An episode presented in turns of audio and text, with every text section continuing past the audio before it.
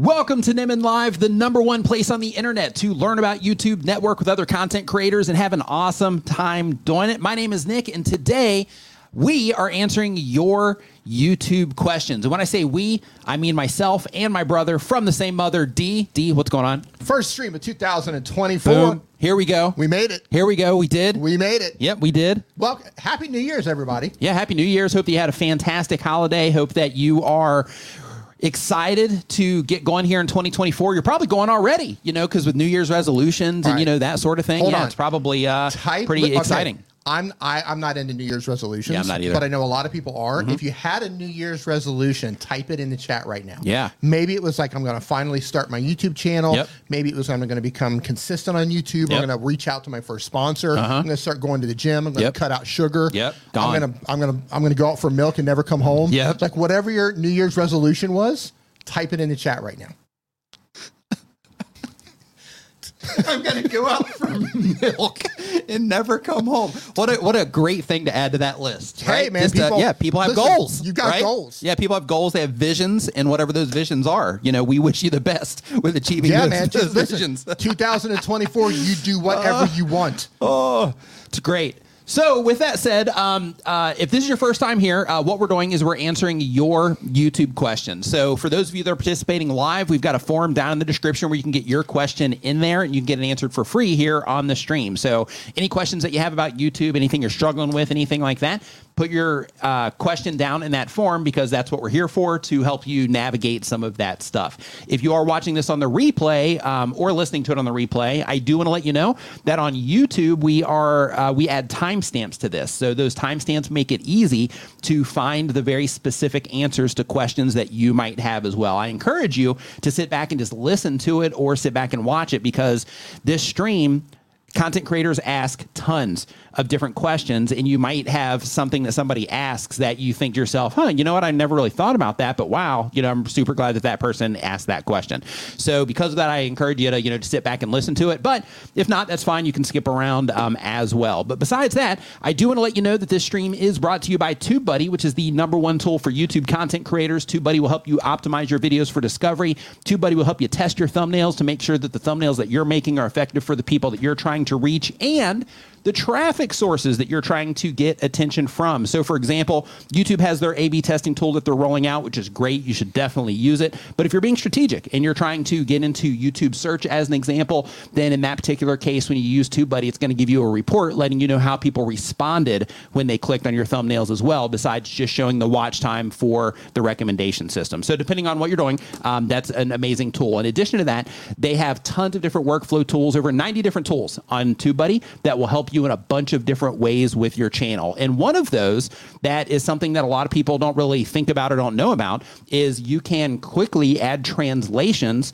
to your titles, to your descriptions, and to your captions using TubeBuddy as well. So make sure you check that out at tubebuddy.com slash nim. And of course, you can see the link right here on the screen.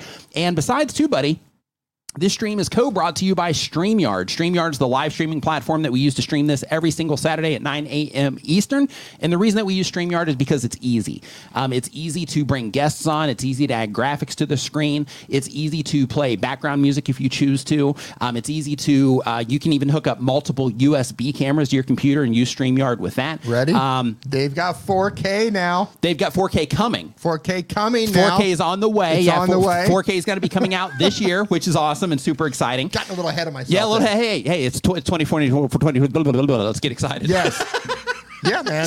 So, with all of that, um, you can try StreamYard for yourself. Oh, and it's uh, it'll hold your stream open too. This is a really important part about StreamYard. So, when you're using other services like you know, let's say OBS for example, which a lot of streamers use, Which when is you're- great. When it is, it's good. When you're using OBS, um, sometimes your computer will have a problem and it'll crash and things like that. So, one of the amazing things about StreamYard is it will hold your stream open for you while you're getting your computer back on, or while your power's coming back on, or your electric's coming back on. So you don't have to restart your whole stream, which is great. But you can try StreamYard for yourself and see all the different things that you can do with it at StreamYard.com. And of course, I've got a link to that down in the description, as well as a bunch of other helpful tools and resources for you down in the description as well that will help you in a bunch of different ways. So make sure that you check those out. With all that stuff out of the way, D, uh, you excited for 2024? Uh, yeah. Me yeah, too. You know, at my age, I'm just like, You're like, hey, made it another one. I made it another one. Yeah, Yeah. yeah. It's good. Yeah, me too, man. I'm, I'm, I'm excited to just see what happens. You know, this year, I'm excited because you know every year there's people that come in, they start YouTube channels, and then you know at the end of that year, some of those people aren't there. Some of those people are, and they're doing great. So I'm excited to kind of see who makes it through the gauntlet, you know, so to speak, uh, so to speak, this year, and and hopefully it's going to be you. So I had, as, as you are well aware of, and some of you are aware of, I took a long hiatus. Yeah, still taking a long hiatus of Still sorts. taking, still Yeah. taking a long hiatus. I did a couple live streams and I, I uploaded Sure. some shorts. You're still doing the thing. there. I mean, you're Yeah. here every Saturday. But uh, in terms of my on my own channel, I, Mm-hmm. kind of took a hiatus on that, and I have a and it's it's not a resolution. I've just kind of been building up to it, so I Mm-hmm. kind of have a new uh, level of excitement to, to get uploading again. So I'm kind of fired up about Mm-hmm. Yeah, that's that. good. That's good. Yeah, super excited. Yeah, yeah, yeah, yeah. So, uh, with that out of the way, just a reminder we do have that form down in the description. So, um, we've already got some questions in there, but if you want to get your question answered on the stream today, if you get in there now, it will get answered because we don't have tons and tons in there. And um, as we get into that, you know, just really quick, I just want to give a shout out to Creator Classroom. What's going on? I hope that you're doing great. Shark Scrapper, nice to see you in here. Chantel Hills, hope you're doing great. Jerry Pop Andrew, my dude, hope that you are doing fantastic. I'm going to be catching up with you soon, by the way. Doug Houston in the house, Zach Talks Tech, hope that you're doing great. Um, I'm going to be scheduling that with you uh, this coming week as well. Um, just, you know, what's going on to everybody? Hope that everybody's doing great, ready to learn. One thing that I do recommend is that, uh, you know, if you are a new content creator specifically, and if this is your first time here especially, make sure you get out like a notepad and just have something next to you that you can, you know, quickly take notes on. If you are a Tube Spanner user, of course, Tube Spanner has the uh, notepad tool where you can go ahead and, you know, start, uh, you know, jotting notes into that as well as part of their browser extension. So make sure that you check that out. But when it comes to, uh, you know, the information shared here, you know, based on the feedback that I get, a lot of people get a lot of, you know, nuanced tips and a lot of nuanced information where they're like, oh, yeah, I never really thought of that detail. So because of that, just have something by you that you can kind of jot, you know, everything down with if we happen to talk about anything that you're like, oh, that's that that's good. Or if you're just like oh, Well, drawing gonna- funny faces of us, you know, whatever, you know, you can do that too. We will discuss something where they say that's good. Yeah. Yeah. Hopefully. Yeah. Hopefully. We'll shit. see. We'll see. Guaranteed. Yeah. I, it will probably come from this side of. Probably, yeah. The O- desk. over there, yeah. Like if there was a line here, right. Yeah, then it would be on the line where like R two D two is. Good is stuff, right? Yeah. All the good stuff is said from from over here. R two D two over that way. That's right. Okay, yeah, good, good. That's right. Now that that's settled. yeah. So Hey, now it's settled. Let's get into it. hold on. The first super chat Of the year. of the year. Super chat. Love it. Zach Talks Tech. Thank you, my man. Super appreciate it. Says, Happy New Year, guys. My content goals include continue streaming five times a week. I've got the consistency down, making at least one of those streams into a podcast and build my threads and socials. Absolutely love it. Gonna watch or love watching, uh, watching, seeing you. Blah, blah, blah. love watching you do it. Gonna love watching you do it. I told here. you. I was like, did. dude, two margaritas too much, and you're to struggle through the stream. Right, right, right. Don't That's do a it. joke. I don't. Uh, yeah. Anyway, Ernesto YT says uh, they do daily content. They've been on YouTube for less than a year. They do. They Hey, do the type of channel is gaming and entertainment. Before we get into the questions, um, Okay. so Zach's talking about building threads. I'm assuming he means Instagram threads. Yeah, he's not Facebook sewing. I don't threads. think he might be sewing, but, but I don't think so. So my, my question is for everyone in the in the chat, how do you feel about threads? Hmm. I, I downloaded the app, I created the account, and I've never used it since. yeah, What- everybody used it for a couple days, um, and It then it kind of faded away. But, but people are still growing. People are major it. accounts there. Yeah, yeah, yeah, yeah. It's just another. It's another place, right? Insta threads. Yeah.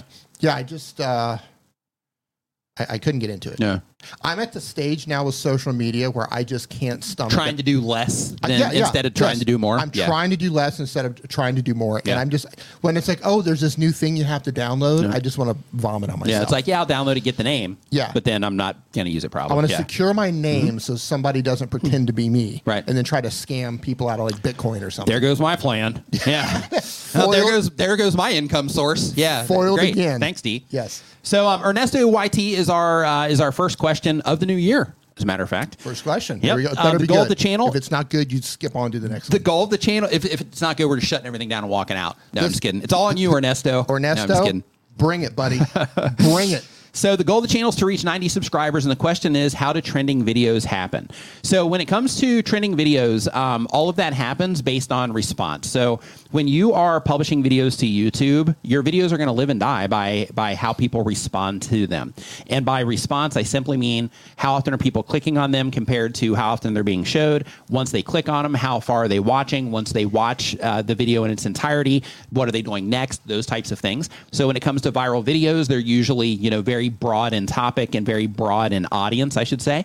Um, and uh, with that, they're very high response videos. Sometimes it's music videos, you know, things like that, where they also have big followings already and they can kind of juice them that way because they have that following. Like, let's say, for example, if uh, Eminem put something out right now, there's probably a good chance that he would, uh, you know, have a trending video if he did, right? Because he's Eminem. So you have that kind of stuff too. But when it comes to uh, trending videos, it just comes down to how people respond to it. And, you know, the more broad audience it is, um, the better the chance you know of the video going viral. Because if you're super niche, then you're just serving you know a very specific community. So if you're going to be trying to go like viral, viral, and you know be on like the trending page, then in that case it needs to be you know content that's open up for a much larger audience that usually doesn't fit into you know a, a small niche type of thing. Good question though. Broad audience is what Mm-hmm. he's trying to say. Yep. Next up, we've got the Dream Builder 21. And really quick, Alex Super Gear chat. in Tech, thanks for the super chat. Says, as my approach 100,000 subscribers on my main channel and 60,000 on my second, I'd like to say a big thank you to you, Nick, for your help in this journey. High five and fist bump, high five and fist bump to you. Um, Alex Gear in Tech, nice work on the 100,000 subscribers on your main channel and 60,000 on your second channel. It's great, man. You're crushing it. Nice work. Absolutely love that. Love it. Dream Builder 21. I've, I've seen better. Dream Builder 21's been on YouTube less than a year. They do automotive content. The goal of the channel is to entertain people with my projects and distract them from their day and to turn my model car collection into the real thing. The question is, what's the process like when you get your first sponsorship? I saw your video that explains everything, but I want a little more detail on um, on the aspect. So when it comes to a good question. it is a great question. So when it comes to your first um, sponsorship deal, what that's going to look like is if you're doing outreach and you're trying to, you know, make those deals happen, then in that case, you know, you're going to get somebody that's going to bite on the outreach and you're going to start the conversation on exactly what it is that they are going to want from that collaboration. Um, you are also going to be presenting them, you know, an idea of some kind that's going to happen either through email or you're going to hop on a call.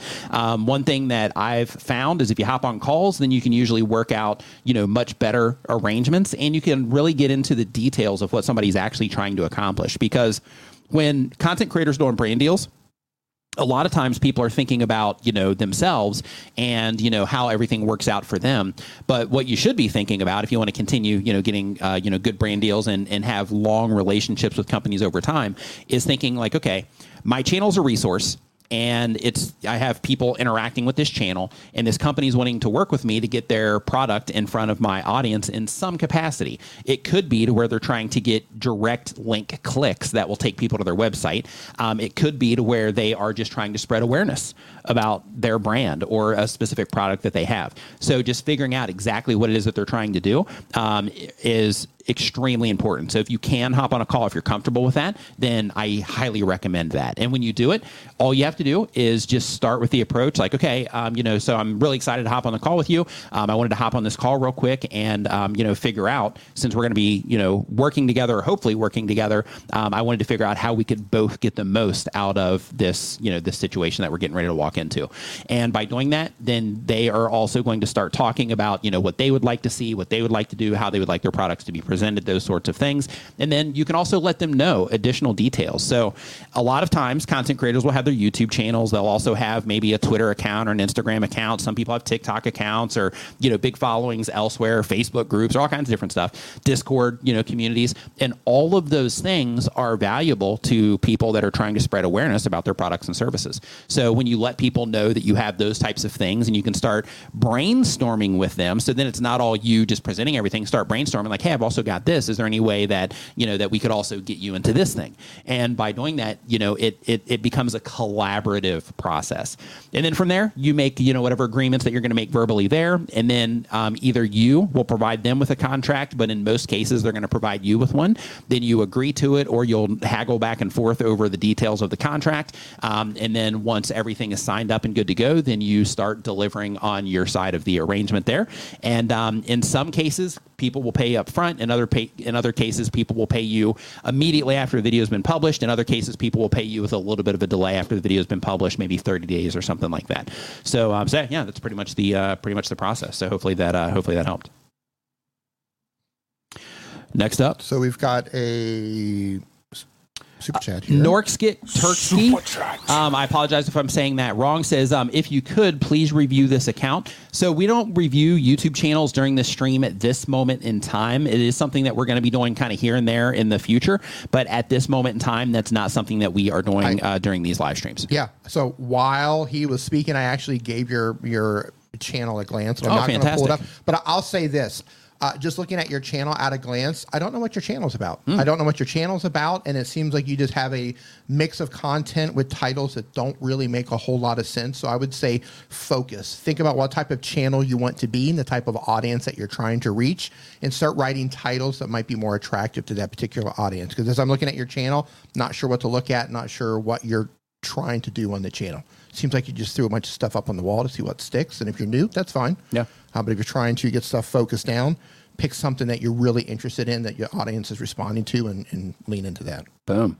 And really quick, Shark Scrapper says that's awesome advice for any relationship, business or personal. How can both parties benefit from the relationship? Absolutely.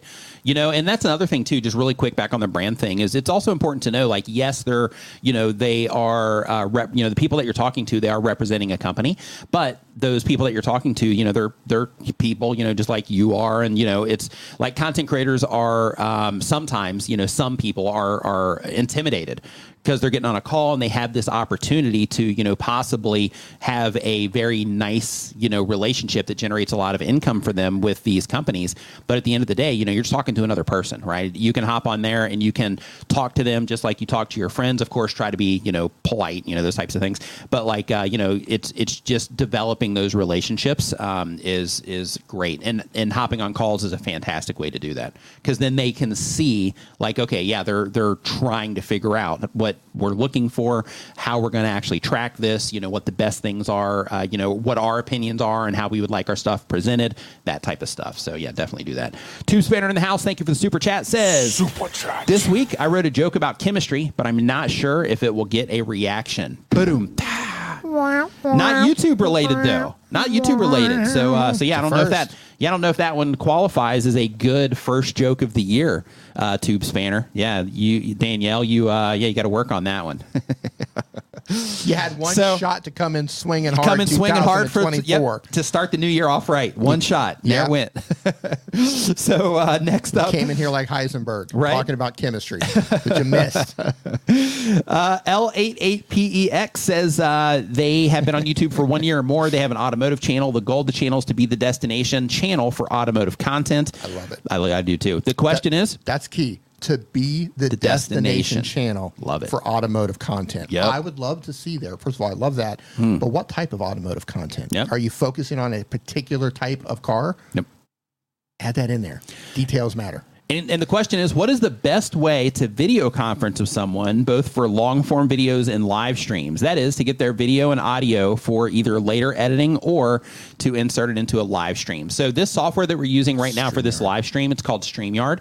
And with that, one of the things that's cool there is you can basically have that video conference and uh, you don't have to be live streaming. You can just record it, but they have technology to where uh, if you choose to select that technology, because it's a checkbox, to where it will record everything on the, the guest's end and it will record it on your end as well. And then when it's finished, it basically puts everything together and then you end up with high quality from both sides, which is great. So yeah, StreamYard would be the, uh, would be the answer for that. Next up. And it's really easy too. Danielle says someone called 911. I'm down. oh, that's great. so next up, we've got uh, Aaron's House of Legos. Aaron's House of Legos says they do Lego content. The goal is to share my Lego knowledge with the Lego community and to bring something new to the Lego space. Question: Hey Nick, been following your advice and tips for a while now, and I'm happy to say that I just hit a thousand a month ago, a thousand subscribers a month ago. Any tips go. you got for a person with that many subs? Absolutely, keep going. So, uh, first off, congratulations to you. High five and fist bump for that first 1,000 subscribers on your channel. Love seeing that. Um, when it comes to the um, tips for you, you know, once you've crossed that milestone, one thing I would definitely do is I would go and I would look through your content and I would see the content that has generated subscribers, the content that's generated views, the content that's generated the most watch time, content that had the best audience retention, you know, those types of things, content that got the most comments, content that got the most likes, all of it.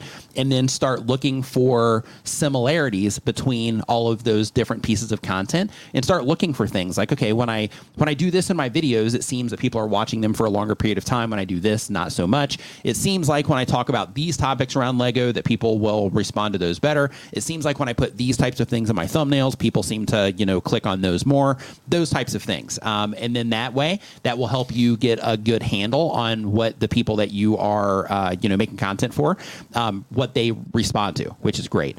Um, in addition to that, YouTube has a grouping feature inside of your YouTube analytics, so you can also go in. Like, let's say for example, you make uh, some Lego builds that you do are about about structures, and then other Lego builds that you do are about vehicles, and then other ones are you know like character, people, and like that kind of stuff. Then what you can do is you can use the grouping feature to actually put like, hey, these are all my structures, like you know castles and that kind of stuff, and these are all my cars, these are all the people, or however you you know with all the different stuff that you make, you categorize it that way in the grouping feature, and then you can actually start comparing them against each other as content sets as well, and then you can start also fine tuning your understanding there of what people respond to the most, and then make future content decisions based on on that. So there is an app. For the life of me, I don't remember what it's called. Have you seen the app where you can take a picture of a pile of Legos on the ground, and it will show you all? Well, first of all, it identifies all the bricks and it will show you everything that you can build with that. Oh my goodness! No, right. and it, you're right. So it'll be like, okay, that's incredible. Here's a pile of Legos, and you can take a picture of it with the with the app, and then the AI will scan all the bricks, and then it will give you step by step instructions to build everything that it thinks you can build with that pile of bricks. Wow. Absolutely bonkers. Yeah, that's incredible. Oh Absolutely bonkers. Yeah, I want to address this really quick here. Um, uh, Philip Murphy says Problem is with the Google form, that's a lot of information just to ask, How are you? And a super chat just to say, How are you seems greedy. Okay, that would have been a great place just to say, Hey guys, how are you? Because I noticed it. Instead, right. you posted that. Right. So, you know, just just letting you know how things work. Yeah, like when it comes to that kind of stuff, like the uh, you know, when you say how are you just in the chat, that's kind of what that's for. And then the forum itself is more for very specific questions that you might have about your YouTube channel. Um, and then the super chats, those are just uh, like we had, you know, um, just a little Super bit ago, where you know uh, people will come in and say, you know, that they cross milestones, like Alex did, um, you know, where they cross milestones and things like that. That's what that kind of stuff is for. Super chat, just put it up on the screen. Um, let's see here. Let me scroll up. So, team uh, Tim TechWiz says, "I am a tech person. I post shorts, but I am not view." So, I'm guessing that you're saying there that you are not, not getting, getting views. views.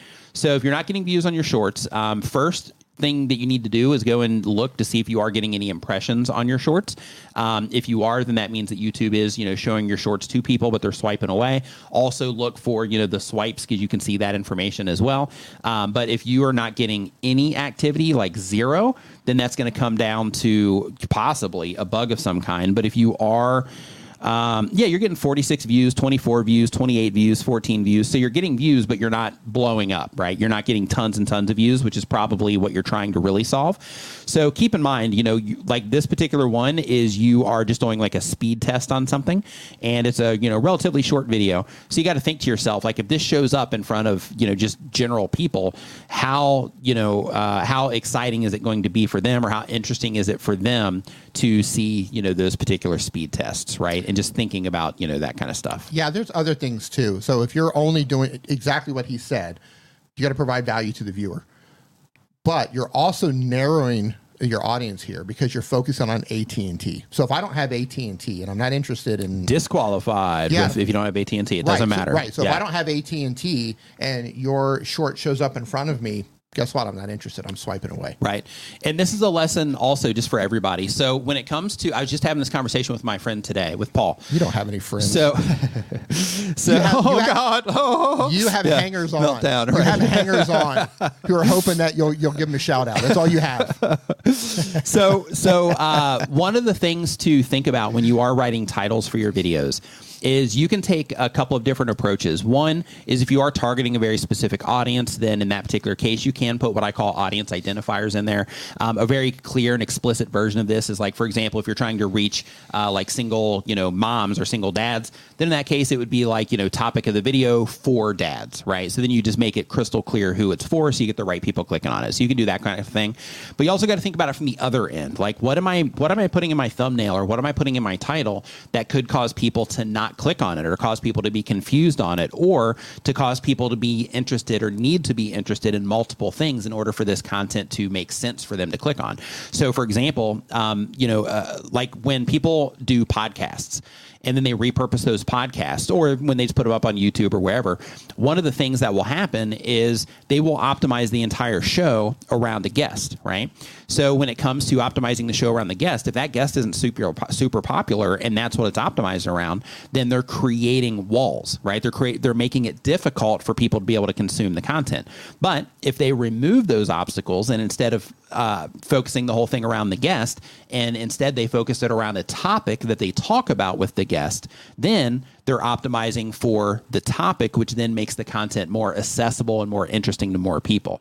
So when you are writing your titles, even when you're putting your thumbnails together, in addition to thinking, okay, how's this going to uh, help the people that I'm trying to reach identify this is something that they care about? Exactly what about this title is going to compel somebody that I'm trying to reach to click on this? Also, think about it the other way. Is there anything that I'm doing here that might cause somebody to need to know something extra or to where they're going to be just immediately disqualified there um, because they're not interested in the thing, like Dee's example there on Tim's channel, where they are, you know, just focusing on AT and T, for example. If it's a Verizon user, they're not going to care about that video because they're not an AT and T user, right? So just making sure that you're thinking about those things and and getting out of your own way, essentially, when it comes to uh, writing titles and basically packaging your content up. SM postcards. How you doing, man? I just replied your email today. I don't know if you got it yet or not. Boom. Brian, how we got here? Genealogy says, um, "Hope you guys had a great holiday break." D, I think I found your YouTube hundred thousand award at a pawn shop. Oh, that would be hilarious. I'm out there. I'm out there selling it. I'm like, oh, hey, I can get a few bucks for this. The crazy Instead thing, of giving it to D, let me go to a pawn shop. the cra- that, that's exactly something That is that is something That I is do. exactly Yeah, something. And I'd be like, hey, dude, I got hundred bucks for your play button. yeah, Yeah. Let me take you to dinner. And at dinner, I'm like, oh yeah, hey, dude, yeah. Oh, by the way, this is paid for by your, yeah, your play button. Right. You just Yeah. like take the whole crew out to dinner, and you're like, no, no, no, I got this. I'm like, you sure? Like, yeah, yeah, I sold your play button. It's good. that's exactly something that you would do. oh, love it. And the funny thing is, is my play button is out there circulating somewhere. Yeah, somewhere. Yeah, it's out there. Someone found it. Yeah. It could be somebody, uh, uh, you know, uh, uh, okay, so we're in Thailand Mm-hmm. and they kind of have like their own, re- like a human recycling system here. Mm-hmm. So when you put garbage outside or there's, you know, various piles of garbage at nighttime, people will come through and they'll very respectfully go through your garbage and they'll Mm-hmm. separate the glass and they'll take the cardboard and they'll take the plastic and they separate all that stuff and they'll take it and because they can sell it. Yep. Right. So they're kind of they're scavengers, I guess, is a way to put it. They're they're scavenging. They're recyclers. They're recyclers. Yeah. Scavengers slash recyclers. Yeah. And- Scrappers, I guess, would kind of be- Okay, yeah, there you yeah, go. scrappers, yeah, yeah. scrappers. Yeah. Apologies to all you scrappers out there. Yep. Scavengers, you're all the same to me. Paint you all with one brush. But so they're going through all the garbage. So somebody found that somewhere in a box or in the trash or wherever you may have left it behind. And that's not something that they would throw away here. Mm-hmm. Yeah. So somewhere in Thailand, there is some scrapper Yeah. that has a YouTube play button that has against- tried to like turn it in for like metal or like Yeah, whatever yeah, they yeah. thought it was made Yeah, out yeah. of. Yeah. And it's just sitting up against the wall somewhere collecting dust, and it probably has spiders crawling on it. Probably. Yeah. Probably. That That's my play button. Thank you. Yep. Hey, no problem. Lauren Spanish World, what's going on? Hope you're doing great. Hey. So next up, we got her heel review. Uh, they upload one time per week or more. They do movie reviews. The goal of the channel is growth and monetization, plus to build a side career as a film critic. And the question is. How do you find the best time to post your channel? Also, how do you research what topics people are looking for that might show up on their watch page? Okay, so when you are trying to figure out the best uh, uh, the best time to post your videos, there's a couple factors here that I want you to think about. The very first is that um, the time that you publish doesn't necessarily impact long-term video performance, does it? But it does uh, impact initial video performance. So because of that, you know, trying to post at the right times when your viewers are online or as they're coming online is the idea. So what you want to do is if you go into your audience tab in your YouTube analytics, YouTube is going to show you the times that your viewers are online. I've got a video coming out Monday about this, and I actually show you specifically. The whole video is about things that you should be uh, focused on this year as content creator. And one of those things is, you know, understanding that side of things and understanding your analytics in general. And I go into details on what you need to be looking at. But one of those things is the audience tab. And within that audience tab, um, they show a very, uh, it, it's a it's a chart, and it shows when the people that are interacting with your content are typically online. So then you can say, okay, well, if I'm going to publish a video, let me do it as they're coming online, so that I can ride the wave, so to speak. And then if you're a live streamer, then that becomes even more important because, of course, you want to live stream when your viewers are online. So, because of that, you need to also make sure that you are looking at that same graph if you are a live streamer as well. Because then, when you go live, when your viewers are online, then you have a higher likelihood of people coming in and hanging out in your live stream. Channel member, Creator Classroom. Creator Classroom, welcome back to the uh, channel membership. I'm going to play the song. Yeah, do it. Welcome to the Niminati. Yep. We need a welcome back to the Oh, yeah, we do. Yeah. Yep, have to hit up uh, Travis. Travis, yeah. Yeah. Yeah, so Tim Techwiz says, um, I also need to understand my analytics. So he- here's the thing, you know, um, keep in mind, you know, for everybody here, like if you're just getting started on YouTube, like um, when it comes to these types of things, and when you hear us talking about these things in the stream, um, there's a ton of different things that you have to learn. But, you know, just learn like as you go along, right? Because, you know, like when it comes to analytics, for example, like it's pretty complicated. Like the video that I have Oh. coming out, She's never been a member. Oh, I thought she has. Oh, okay. Okay. Oh, okay. Well, welcome, to the Welcome. Nimminati then. Yeah, welcome. Yeah, it's about time for Yeah. crying out loud. Yeah, where the hell have you been? But uh, uh, but when it comes to uh, you know just all the different things that we have to learn, just learn at your pace, right? Do the thing, and then um, when it comes to the analytics, that video that I'm getting ready to put out, I'm going to show you exactly what it is that you need to focus on because there's tons of stuff, and you can go really deep in there. And over time, you know, you should learn those things, but you know, you should at the very least learn the basics. One of the cool things that YouTube is doing right now um, is they are trying to make all of that a lot easier for everybody to understand because it can get complicated. And as I'm sure you see in your, uh, you know, in your creator studio already, they're telling you, hey, this video is performing like this because of these reasons, right? Which is really cool. They don't get into the super, you know, uh, details, but they, you know, give you those insights to kind of help steer you in the wrong direction, even if you don't know anything about analytics, which is cool. Um, the Artist Haven says, thanks for the podcast, Help Last Live. Look for roundabout conversations in 2024. Any suggestions on how to approach guests for a uh, guests for a new podcast? Just reach out. Let people know. Like some people get excited about helping people start, uh, you know, podcasts and being first guests and things like that. So yeah, just reach out and uh, you know just let people know that you have the podcast. Let them know that it's new and you're trying to get it all up and all of that, and then um, you know see if they will participate. Um, if you are a Streamyard user, um, they also do have a collaboration area to where you can go in there and you can look for guests and you can send them invites as well. Um, just Hey, will you will you uh, cover this for just a second? Yeah, yeah, yeah, I will. So, in regards to sending people information about a podcast, and I know Nick gets a ton of these, and I, I get some of these as well. Uh, if you're reaching out to people, uh, tell a little about about your podcast. Don't just say, "Hey, well, you want to come on my podcast?" Be very specific. Hey, you know what's going on? This is the sort of thing that I do on my podcast. It's a new podcast. This is the topic that I would like to talk about. If there's going to be other guests that have already agreed to it, let them know the other people might come on. The uh, get the more information you can give people, and I would put something in the subject title as well.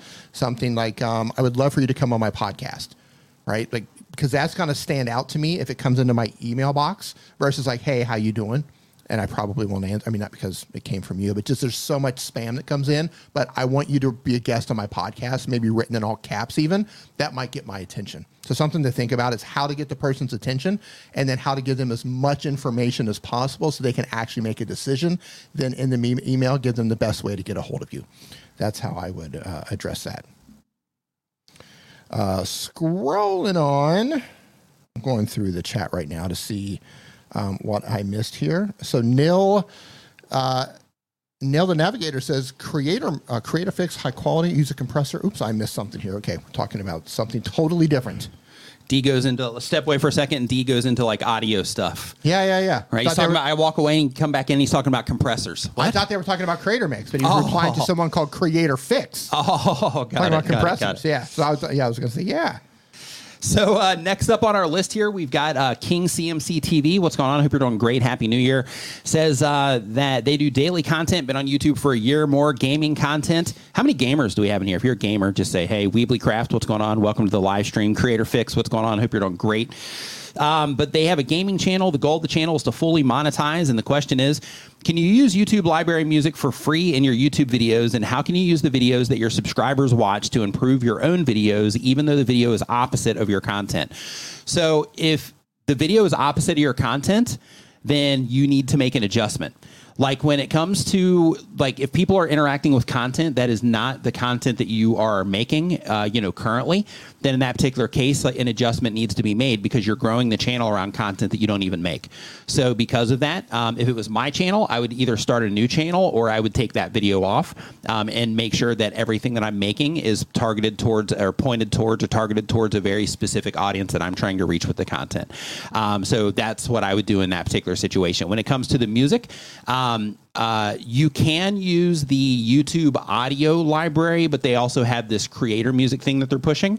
Be super careful with the creator music. So you can use that. Um, they do have licensing. It's not you know free for some of it, and some of that licensing can change over time, which is in the terms. Um, there was actually somebody just complaining about this. I believe it was last week on Reddit. What happened? Um, basically, they had a video up and the license changed, like the, the rules changed for that particular piece of content, and they paid for it. They were freaking out on Reddit because uh, they're like, "Man, this is just garbage." Because you know they just didn't read all the rules, right? Yeah. Uh, and I told them I was like, I did like a thirty minute live stream Yeah. on my channel talking about this, and uh, you know. It sucks you didn't get to see it because uh, you know because now you're in that situation. But uh, yeah, so they licensed a song, and that their video has been on YouTube for like you know a year, like you know wh- whatever, however much time you know uh, since they licensed it, and uh, uh, and then the license changed, and uh, they ended up having an issue because of it. Yeah. So, let me say this: if you're going to, okay, let me say that YouTube has done an amazing job at adding better music to their library of music, even the free music. Yeah. But if you're going to use music out of YouTube, I would say to avoid the one that you have to pay for with the licensing. Just avoid it; it's a headache. Yeah. Uh, just or just read the rules. Like if, No, if you want to avoid use it, just read No, the rules. Listen, listen, trust me. If you're not going to listen to anything I ever say for the rest of my life, avoid something that you're going to pay for. Oh, that was easy. That's all I got to listen to. Yeah. Okay. There you yeah, go. this is great. Go. Let's go. Yeah, there you go. Yeah, that That's was it. easy. That, That, was that was the key. That was it. Yep, it just unlocked for me. There that was go. great. Yep, now I don't sense. have to listen to you anymore. Listen, don't don't yeah like, like popular music. If it's a popular song, I guarantee you somewhere in the future there's going to be problems with that song as libraries get bought and sold because that's something that's happening in the music industry right now. Is people are selling their libraries. It, it, the licensing is going to change. So when it comes to popular music, don't don't buy that stuff. Um, don't do it. And if you're going to use free music inside the YouTube library, you have an option between music that you have to give attribution, which is credit, and music that you do not have to give attribution. You can search. If it, you have to have credit, if you have to give attribution for that free piece of music in your in your description, and you don't give it, you can get a copyright claim. So you can search by music that you do not have to give attribution to, and you can use that music without any credit. Also, be careful of using music from YouTube on other platforms. Jesse St. Louis in the house. What's up, my dude? Hope you're doing awesome. It's been a while. Says uh, that changing license thing is happening on Epidemic Sound too. Um, so he's running into that problem over there also. So yeah, you got to be careful. Just use Creator Mix, y'all. Yep, use Creator Mix. Yeah. So, and um, shameless plug, and it's a smaller library, but we're not changing licensing. Just Right. what we've had, you can use it. Don't worry about it. Yep. If you get any content ours, by the way, that service. dispute it. You can dispute it. It's it's a fake or an error within Content ID. Yep. Oval RC, thank you for the super chat. Says Nick, um, advice for a large channel: Should you allow video remixing or no? Um, that's your call, but I recommend that you do, just because you you know every time that somebody, every time Super chat. every time that somebody you know remixes your song they're getting you in front of or not your song but your but your video they're getting you in front of more people right? So that's a win. And, and that only happens through the short shelf anyway so it's not like it's coming up as you know like long form videos. Um, when it comes to the difference between a copyright claim and remixing so a copyright claim is when somebody actually claims the ad revenue from your video because you use something so as we were just talking about the music thing The person who owns the rights to that music or company who owns the right to that music. Yeah. Go ahead. Yeah, that's it. Yeah, that's what I was going Right. to say. So yeah, so the the person that owns the the rights to that music, um, when they issue a claim on the video, it just means that they get the ad revenue for that video. Right. And All right. re- yeah. Uh, and here's something to be aware of too. If you're remixing other people's videos Mhm.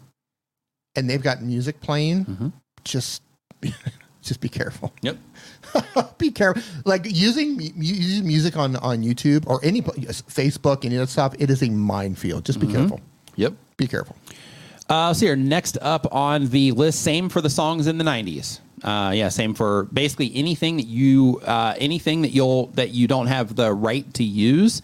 Yeah, you got to be you got to be careful. So, uh, so here, next up on the list here, we've got uh, we're number eight already. D.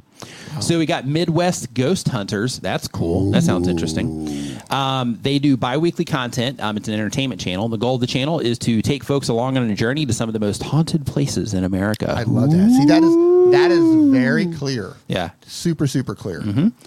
Question. Hey, Nick. Uh, the audio in a couple of my older videos Hey. is very. hey, Nick. And that's it. Hey, Nick, and nobody As- else in the room. as hey, this- hey, Nick, and everybody else in chat. The audio a couple of my older videos is very Hey- low. Yeah. Hey, henchman sitting over there in the corner. right. As this Yeah. side of the screen just gets blurry, as Yeah. I just kind of like fade Yep. away. Hey Nick, hey everybody else in the chat. Hey people in the building they're streaming in. Right. Hey everybody in Chiang Mai. Yeah. Hope you're doing great. Hey Right. people in Thailand. Everybody else. hey neighbors except live- for that person across from Nick. Hope you're doing great. Hey neighbors who who are living next door to the Nimmin Live studio. says uh, the audio in a couple of my older videos is very low and hard to hear even with headphones. Um, these videos are still getting views. I'm wondering if there's a way inside youtube to amplify it or will they have to stay this as a lesson learned? Thanks for all you do for the small creator approaching 800 subs following your tips. Congratulations to you on the 800 subs. So yeah so um, you can go and you can like cut out parts of videos and things like that but i don't think and I could be wrong on this, but I, I don't think that you can adjust the audio volume once it's in uh, once it's already up on YouTube. Um, double check it, but I really don't think so. If you're going to check it, check it on a computer. Um, but I really don't think so. Um, just to confirm though, if not, just take it as a lesson learned, and then you know just move on from there. Yeah, Doug says he doesn't think so um, also, and he's very in tune with you know all the YouTube's features also. So um, that's two you know, don't think so's on that one. So pretty sure that you can't. What was the Um, question? Uh, if you can adjust the audio inside YouTube's editor in order to uh, in order to increase the audio level. So one thing that is an advantage is YouTube does normalize the audio, but it can still come in pretty low, you know, at times. So because of that, um, if you do have any type of audio software that allows you to see the the the LUFS on it, then um, in that particular case, it's what negative 14, I think, for YouTube. And if you render out the the videos to negative 14 for YouTube, then it should come through, uh, you know, pretty clear and, and loud for you there. Next up on the list. So, if you have a question, just as a reminder, if you, just in case you're just joining the stream, um, we're cruising through these. So, if you put your question in there right now, it should get answered. But all the questions are being pulled from the form that's down in the description below. It's free to put your questions in there, but you will have to wait for us to get to the question if you are putting it in there. Um, so, just as a heads up there in terms of how to get your uh, questions answered. So, next up, we've got official stellar core says they upload one time per week or more. The type of channel is an ai generated heavy metal music and videos. The goal of the channel is monetization and to share my art. And the question is how can i get in touch with other content creators who are interested in collaborations? I believe i have a very specific niche that hasn't quite exploded yet and i want to be at the forefront when it does. For example i would love to have reaction youtuber do a reaction to one of my songs. So, um, a couple things to just keep in mind here. So, you might already be aware of this, I'm not sure. Um, but YouTube in the very near future is going to require you, as an AI content creator, to put disclaimers on all of your content to let the viewers know that it was generated by AI. So, just a heads up, um, you know, that's coming your way very soon. Um, in addition to that, when it comes to collaborations, you can uh, reach out to any content creator that has it available on their About Me page through the email address on their About Me page. So if you go to any About Me page on YouTube, um, as long as the creator set it up, then you have the option there to where you can click on the business inquiry button. And then there you're going to have to prove that you're not a robot. So you're doing AI stuff. So maybe you are a robot. I'm not sure. I'm just kidding. But uh, with that, then once you, uh, you know, click that box, then you can get the email address. Then you can send them an email address. When you do it, you know, let them know the, the plan that you have. But keep in mind, What you are wanting is not a collaboration. What you're wanting is a shout out. If the outreach is for them just to do the reaction of your video, what are you going to do for them as part of that collaboration, right? Because collaborations go in two directions, shout outs go in one. So, because of that, if you are trying to do an actual collaboration, you're going to need to think of something that would be appropriate for the music channel that would be other than music, which doesn't really make a lot of sense when it comes to, uh, you know, an actual collaboration. But if you're trying to get a shout out, then it's a little bit different. And I'm just going to tell you ahead of time, if you're just reaching out to people trying to get a shout out, you're probably you're probably going to be uh, pushing a very big boulder um, up a very steep mountain, so to speak, uh, in that particular case. Hill. Yeah, You don't push boulders uphill, up, up mountains. that's what that's how big of a challenge this is going to be. Okay. Yeah. Yeah, in, in his case, he's going to be pushing, or their case, they're going to be pushing a boulder up a mountain. Okay. That's that's that's difficult. I know. That's what I'm saying. Yeah. yeah. Right. Those those of us with with means would helicopter lift that thing and take mm-hmm. it up that way. right. Right. Because we're not pushing anything up Right. But like they that. need to push it though. Yeah. Yeah. or so we'll you see. could you could hire Sherpas. You can hire Sherpas. You can hire Sherpas. You can to, hire to push it. Listen, forget that whole thing. We're going to figure this out. we can get some yaks. We can get some Sherpas. We can get some helicopters. We can get that through the mountains. Boulders up the mountains. We can make it happen. Now, what about hills? Hills seems easy roll in that that regard. You yeah, roll a hill seems easy. But here's the thing: you, no helicopter is going to be like, we're not going to waste our time doing Right. that. right. We're not, why are we taking this boulder up here? Right. It's kind of show sure- there's boulders up there already. Right. It's kind of silly. Nobody's going to deal with bringing yaks over for a hill, but a mountain. Oh, love it. Yeah. All right. So next up, we've got Fat Ride. Um, Fat Ride, uh, they make their content on an iPhone. They do fat biking and biking. Oh, the cool. goal of the channel um, says that this time they are learning to make and edit better videos. I love that you're isolating the focus to like, hey, this is what I'm working on right Yeah. now, and this is what I'm trying to do better right Yes. now. Love it. So instead of it being like, hey, this is what I'm trying to do with the channel, you're like, I'm trying to get really good at this thing. I love it. Goal of the channel, or the question is, um, that is the best value, A- or what is the best uh, value AI filter app for your phone? D, do you know this? The best AI filter, app. Yeah, I'm not sure what uh, you know what they would. Like, I'm not sure like what type of filter. a filter app in regards to making yourself like you know fixing Turning your yourself into a cat or something? or turning yourself into something else uh man off the top of my i, I don't know for a phone, I'm not sure, but dude, did, did you see the uh, the preview for the Insta, the new? I think it's the new Insta 360. no So this isn't sponsored. We don't have any relationship with them, um, but they have a thing to where you can record the video. At least this is this is what the uh, advertisement suggests. So imagine I was making a video of you right now with my phone. Okay. So as soon as that video is finished, I can just highlight you and I can say turn turn D into a dog. And then it would just turn you into a dog right there without having to export the footage, without having to do anything. It does it all inside of the device itself. okay Pretty incredible. Yeah, really cool. um so i would say this and I, I, I don't know if you're looking for video or a photo but the face app is pretty cool because The Face Back app is really great. um if you have video leap on your little phone, other guys reference there. Video Leap has some amazing AI tools now. The problem with AI video, if that's what you're looking for, is right now, especially on phones, it's short. Yeah. Like you it's in seconds. Yeah. But you can. Kaiber, like Kaiber, you can do the legit stuff in the Kaiber app. Can you? Yeah, for the AI video. Yeah, in Kaiber now, uh, they haven't. They, they put out an app uh, about a month ago, and it's, It's like it's, it's just like the website. Oh, so, really? Yeah, you can do everything that you want uh, you inside go. of there. But it's not just filters though. So it's not like you know, like you would be recording a video here and you would just have a filter pop up. Instead, it's something that you have to you know upload and process after the fact. Yeah.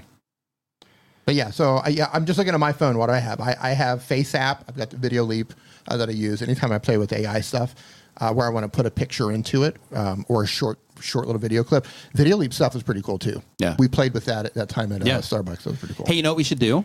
Anytime we do screen recordings of anything on our phones, Yeah. we should put because you know how you can make like custom shortcuts and you can make custom icons for your iPhone. Yeah. We should put a Faceback app on there just to see, just for people like to catch it, right? And just put like put like Will Ferrell's Rename face it in it, yeah, and just call it like face back, yeah, The back Great. of the head, or the back of his head, yeah. Yeah. Um, so um, Anfield Road layout in the loft says, can we can we use Thanks, Jerry. music from Creator Mix in StreamYard as background music when you're live? Yes, you can. The thing is, if you're going to pump in music while using StreamYard, you're going to need either something on your computer or some sort of a piece of hardware that will mix the music in for you. So if you're in a Mac, you can use something like Loopback. Uh, and, and you could stream it off of uh, Spotify or Apple Music. On a PC, what is it called? Banana? Um, voice what- meter banana. Voicemeeter Banana. Yeah, Yeah. a PC is Voicemeeter Banana, where you can actually route It's basically like a, a- mixer Yeah. for your computer. So you can route it through that way. So you can say, okay, here's a plug-in stream.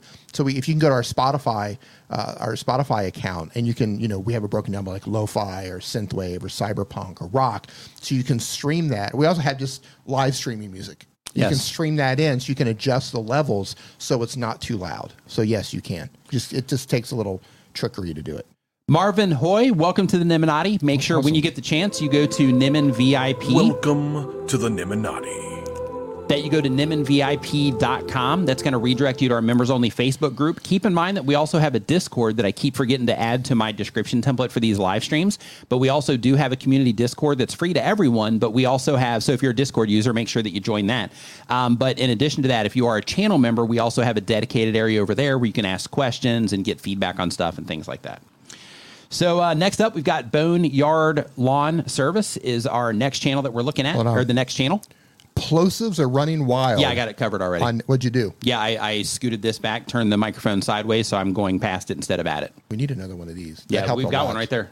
Uh, that one is for the uh, The sure. yes. I have one at home. I'll bring over. Yeah, bring it. Yep.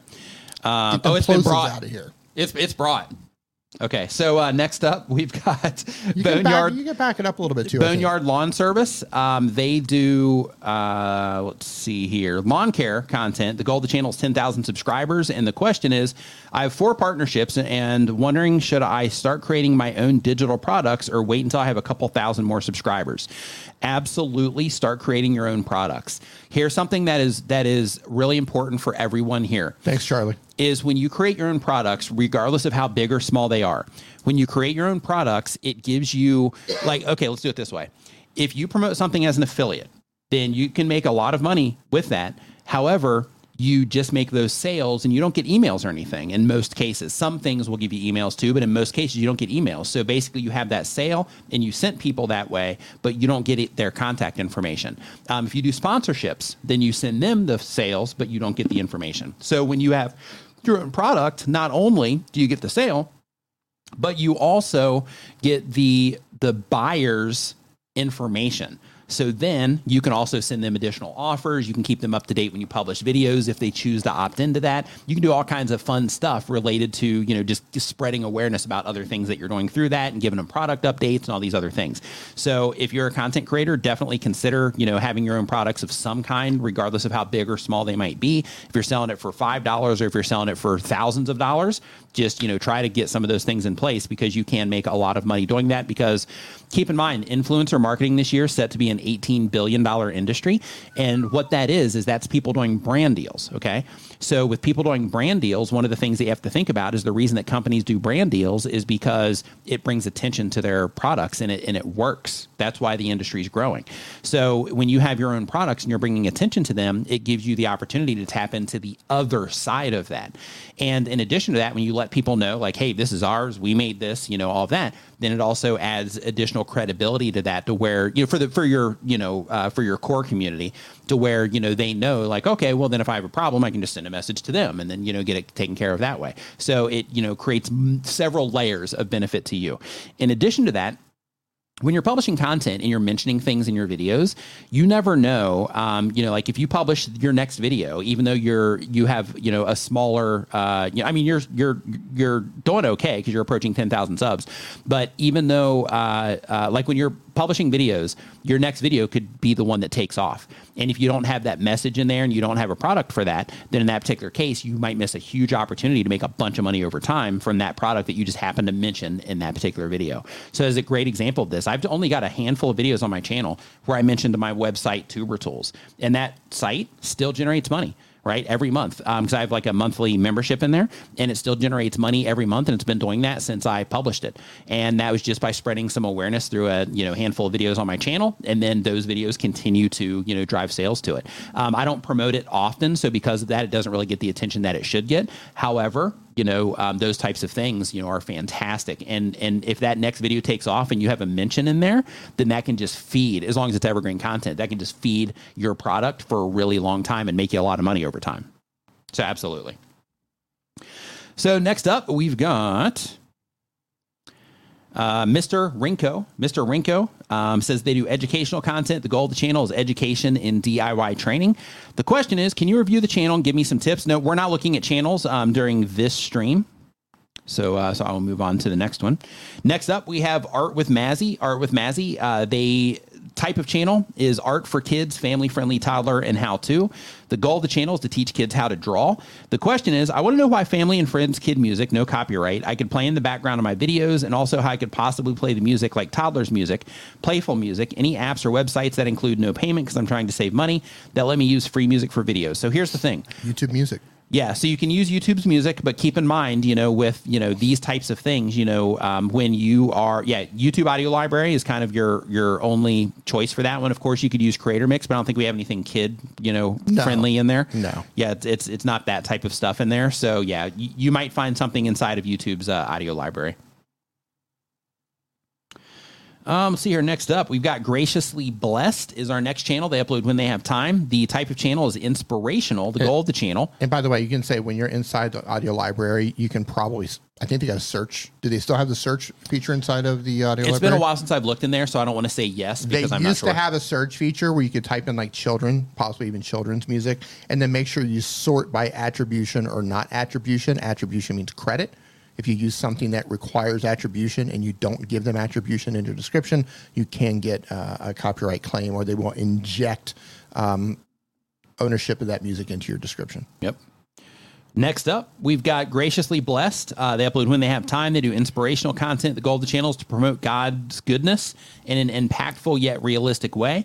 And the question is, how do I grow subscribers and views? Even with creating community posts, um, it is with no results. So this probably isn't going to be what you want to hear. But when it comes to growing a community online and getting better results from what it is that you're doing, and this is going to sound basic, but I'm going to get into some nuance here um, you have to go through the process of learning how to make content that people respond to. So if you've never done anything like this before and you've never had to get a response from, you know, an image and a little bit of text, and you've never had to put together a piece of content that is designed to keep people watching or to add very specific value and things like that, then right now you're at the very beginning part of that learning curve. And in order to get past that learning curve, you're going to have to practice by publishing additional content and you have to work on your skill development around creating the content and you have to work on the understanding of the people that you're reaching with that content. So here you're you're promoting God's uh, you know goodness in an impactful yet realistic way.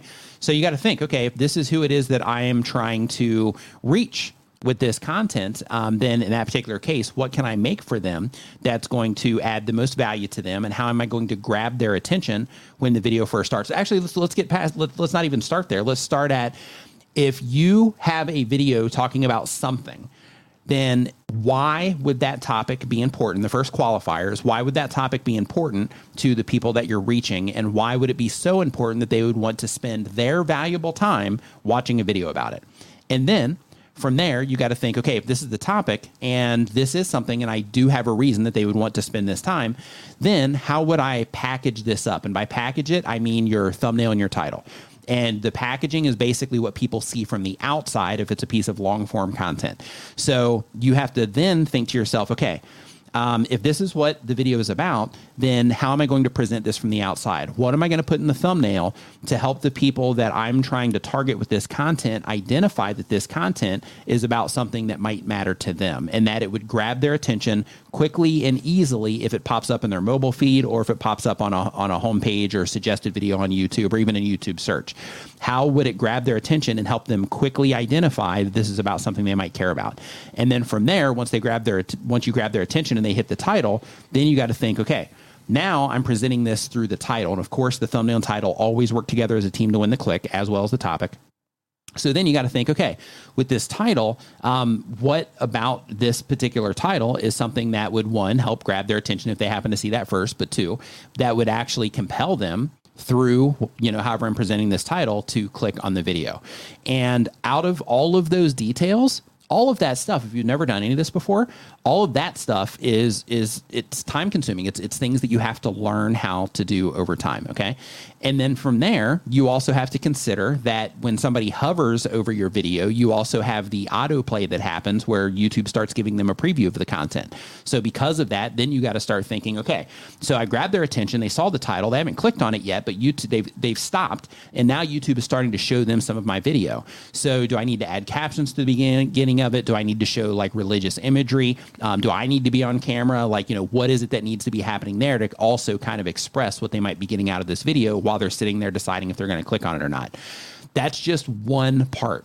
Then, once you get them to click on it, then you have the next step, which is okay, they just arrived in your video what are you doing to help them identify that yeah this is something that i should continue watching. What are you doing to spread awareness to that person about what it is that they might get out of watching your video or at least just reinforcing you know what it was that you used your packaging for with the video right? You have to go through all of that. And then once you start getting into the content, you got to start breaking it down and you know kind of look at your timeline if it's a long form video as like all these little slices, right? And you got to start thinking to yourself, okay, if I can get them past this part, then uh, uh, one, how am I going to get him past this part?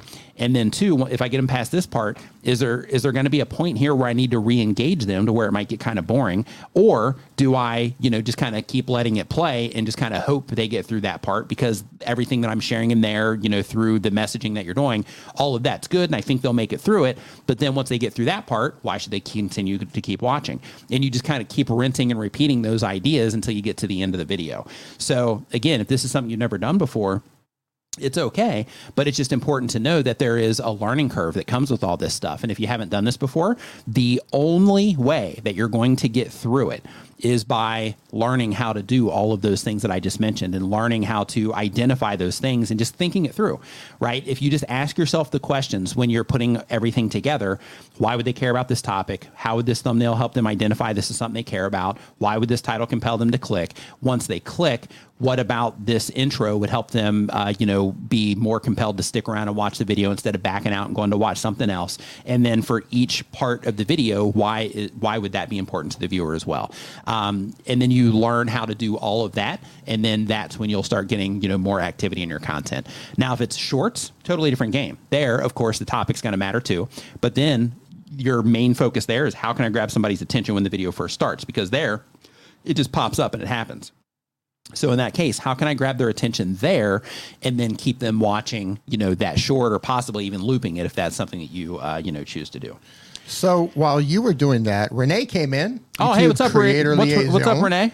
Uh, and so Happy New Year, man! Yeah, he was talking about uh, YouTube music. So I, I, I, was I hadn't been into uh, YouTube music for a while. They mm-hmm. completely mm-hmm. renovated it, redesigned it. It looks great. It's smooth. But remember how I was talking earlier about how things change. I just want to read a couple of things here.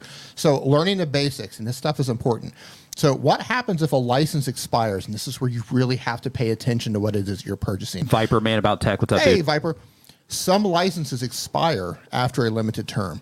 If you choose a license that doesn't last in perpetuity, then it will have an expiration date. You can check this before purchasing, so you have to make sure that oh, it doesn't expire. Music. Okay, right. Um, you can renew the term before it expires if the song is still available for licensing.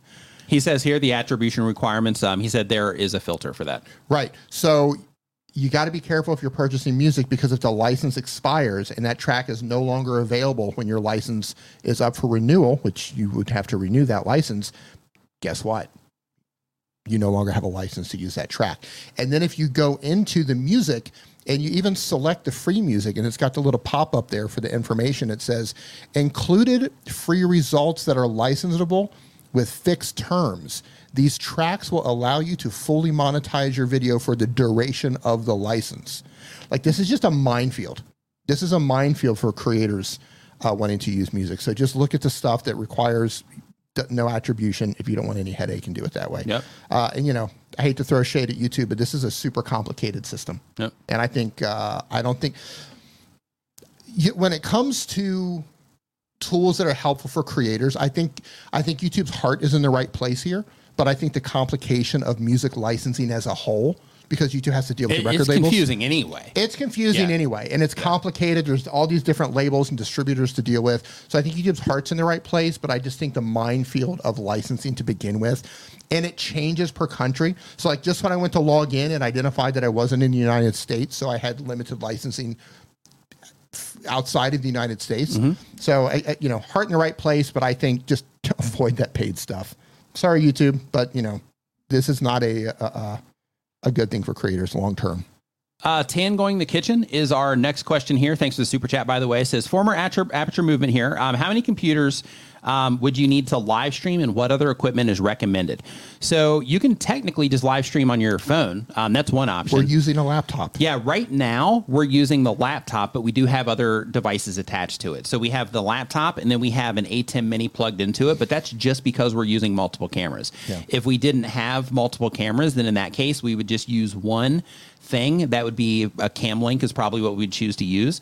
And um, a cam link is a product that's sold by Elgato, and you can take Elgato. the you can take the HDMI out of your camera and you can plug it into that, but that's only if you're using a DSLR. If you're just using a webcam, because there's some really good webcams out there now too. If you're just using a webcam, then you can literally just use a laptop, plug in that webcam, and you can technically go live just with that, but the audio is probably not going to be amazing. If you did want to make the audio amazing, then in that case, you would need to get some type of audio interface. You can get a cheap, um, I think it's a Focusrite 2i2 for under $100 now. Yeah. Um, you can get something like that that is also USB um, or USB C that would plug directly in, and then you would get some type of microphone that you would connect to that. And that's pretty much it outside of you know any lighting that you would get. So if you're streaming in the daytime, you could technically sit by a window if you're trying to you know not spend a bunch of money on stuff. But um, but if you did have the budget to add just you know some lighting or at least have some lights from around your house that would be hitting you from the front instead of everything hitting you from the top, then in that case you know that can you know in some cases give you some good lighting too. But you don't need a ton of stuff in order to live stream. You can do it pretty basic and still have a really high quality stream. So back in the day before we started doing like multiple cameras and things like that, Back in the day. I streamed on a Logitech C922 webcam, and because it allows you to, and that particular camera, like you'd probably want something a little better these days, but in with that particular camera, um, I used it for years because um, it allows you to go in and adjust the settings. So you can adjust the contrast, the exposure, you can adjust everything on it, and then when you mix that with controlled lighting, then you can really dial things in and make everything look good. So if you're just getting started and you're like, hey, I just want to start this on a budget of some kind so I can, you know, just kind of see how I like live streaming and all that. In that case, I'd go the webcam route um, and and go with that. Another option is uh, Rode makes their. I think you have one here, don't you? The NTG uh, plug-in mic that also works. The USB. yeah. I do. n- No, no, no, not that one.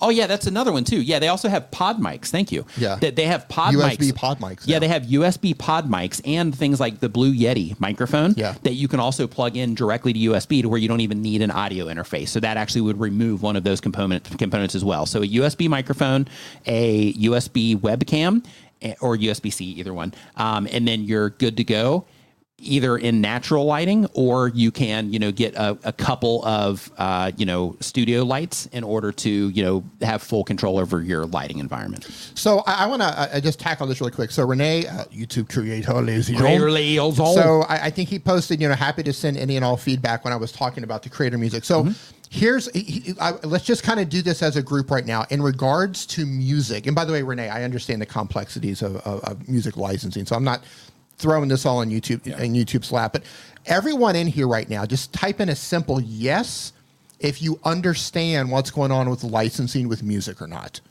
Type in yes if you understand you, you, uh, YouTube music licensing. Type in yes. I'm gonna put if you no. don't, if you don't understand or if you think it's confusing YouTube music licensing, type in no.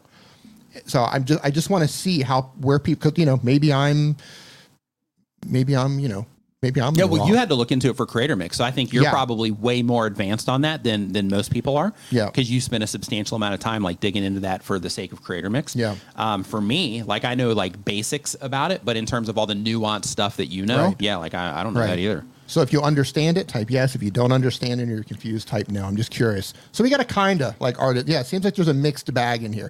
So my my whole thing about YouTube and the way this is set up. And by the way, I think the re- look at it. The redesign looks fantastic.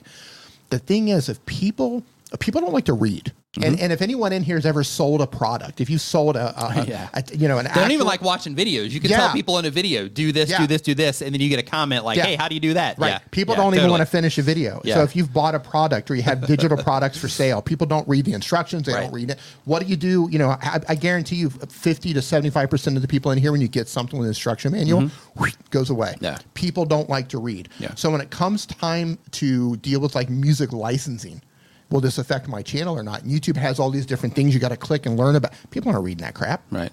Some know- people are, but yeah. just general, you know, the masses are not to, reading to be that fair stuff. to be fair though to be not. fair like if you are going to be using something like that Yeah. to be fair it is your responsibility to to, to, to, to read it and, and google the things you don't understand and you know all that stuff most people aren't going to do it but, it is the, but thing. is their responsibility 100%. right so it's not like 100%. it's not like I, I wouldn't say that it's like an intentional setup but it is complicated enough that you know That- i think that you know a lot of people are kind of tuning out on that the the point I'm getting at, it, it what is the responsibility? 100 percent. The responsibility always falls on you. So if Mm-hmm. Yeah. you if you use one of these tracks and you did it the wrong way, it's because you were lazy and you didn't read it, yeah or maybe you just or didn't you just understand. misunderstood yeah Right. because it's complicated Right. stuff But I'll say this: I do understand it, and I think it's incredibly complicated. Hmm.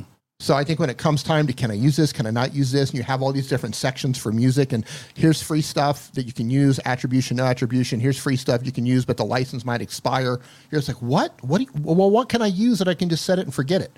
Because I think as creators, most people just want to set it and forget it, because you don't want you, You just want to publish and then hope that you're going to be good forever. yeah. Yeah. Like we have so many things to think about as a creator. Yeah. We're in the hamster wheel, we're running, we're trying to think about thumbnails and topics and packaging and Mm-hmm. all of this stuff and the next video ideas. The last thing we want to worry about to even have that seed in our head Mm-hmm. is like, I hope three years from now I don't get a copyright claim on my videos. Right, right. Just get just eli- eliminate that possibility for creators. That's all I'm saying. Get rid of that possibility so creators can just come in and just use it or not use it. Hudson Move Vintage, forward. how to collect and sell it. Uh, thank you for the super chat. Super appreciated. Says, hey, just a loyal, engaged viewer sharing my support. Thank you for that. Chat. Really appreciate it. Happy New Year uh, to you also. Yeah, I could rant on this stuff all night. Yeah, I know. That's why I jumped in. That's why I jumped Yeah, in right you- there. Just cut me off. Yeah. You know what you need? You need that that So- cane with the with the hook the on hook the at end. the end of it? Right. Yeah. Just reel him in, pull him in. So next up, we've got playing the mom game. Playing the mom game uploads one time per week or more. The uh, type of channel is decluttering and intentional shopping, and the goal of the channel is income potential and a creative challenge. And the question is, I have a handful of playlists, but I feel like all of my end screens and comments are leading back to the same playlist, so it seems really redundant and circular. Is that okay, or would it be worth the time to go through and set up a series of videos that link to the next video, sort of a chain of videos instead of playlists? So um, definitely keep sending people into playlists. That's a good move. But what I want you to go look at is I want you to go to your audience tab on YouTube and go look at the amount of people that are interacting with your content that are regular viewers and go look at the amount of people that are interacting with your content that are new viewers and then also look at how many videos people are watching because they'll show you that too. So when you go in there and you see that information it starts to paint the picture to where it's like oh, okay yeah maybe it does make sense to continually spread awareness about this playlist because i do have tons of new people that i'm interacting with here. And then if it's somebody that's a regular viewer not all of them are going to make it to the end of the video. Not all of them are going to watch every piece of content that you publish. And when they go into that particular playlist they might be hitting it at different entry points too because when you do link to a playlist you can link to specific videos in that playlist. So if you're doing that um, then they can go and they can have different entry points into that same playlist as well. So um, just go look at that information and that's going to you know really answer the question for you. But in a lot of cases or i would i would venture to say probably most cases you're going to have a lot of new people interacting with your content. This is the whole uh, this is the whole reason that one of the things that i recommend when it comes to your community feed is that you regularly publish videos into your community feed too or that you share videos in your community feed. Because you know we have the thing to where we're like hey i published this and there's a really good chance that you know everybody saw this video. But in reality you know you have tons of people that are interacting with your channel. You have people that are com- not i don't know about tons but you have people that are interacting with your channel every day.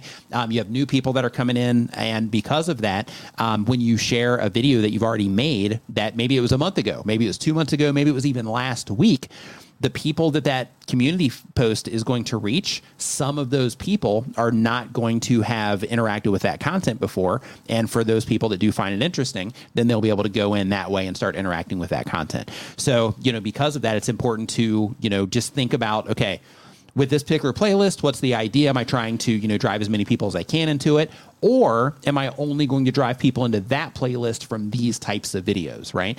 So in my case, for example, like if I make a video um, about you know something that's very clearly targeted for new YouTubers, like the video that I just recently put out about you know every new YouTuber needs to watch this video, right? So in that particular case, I can't remember off the top of my head of what I linked to, but the anytime I make a, a, video for new YouTubers, one of the things that I'm thinking about is okay, um, it's probably a good move to link these uh, you know viewers that are coming into this that are going to be new to uh, my playlist that is the step by step guides because people typically respond well to that.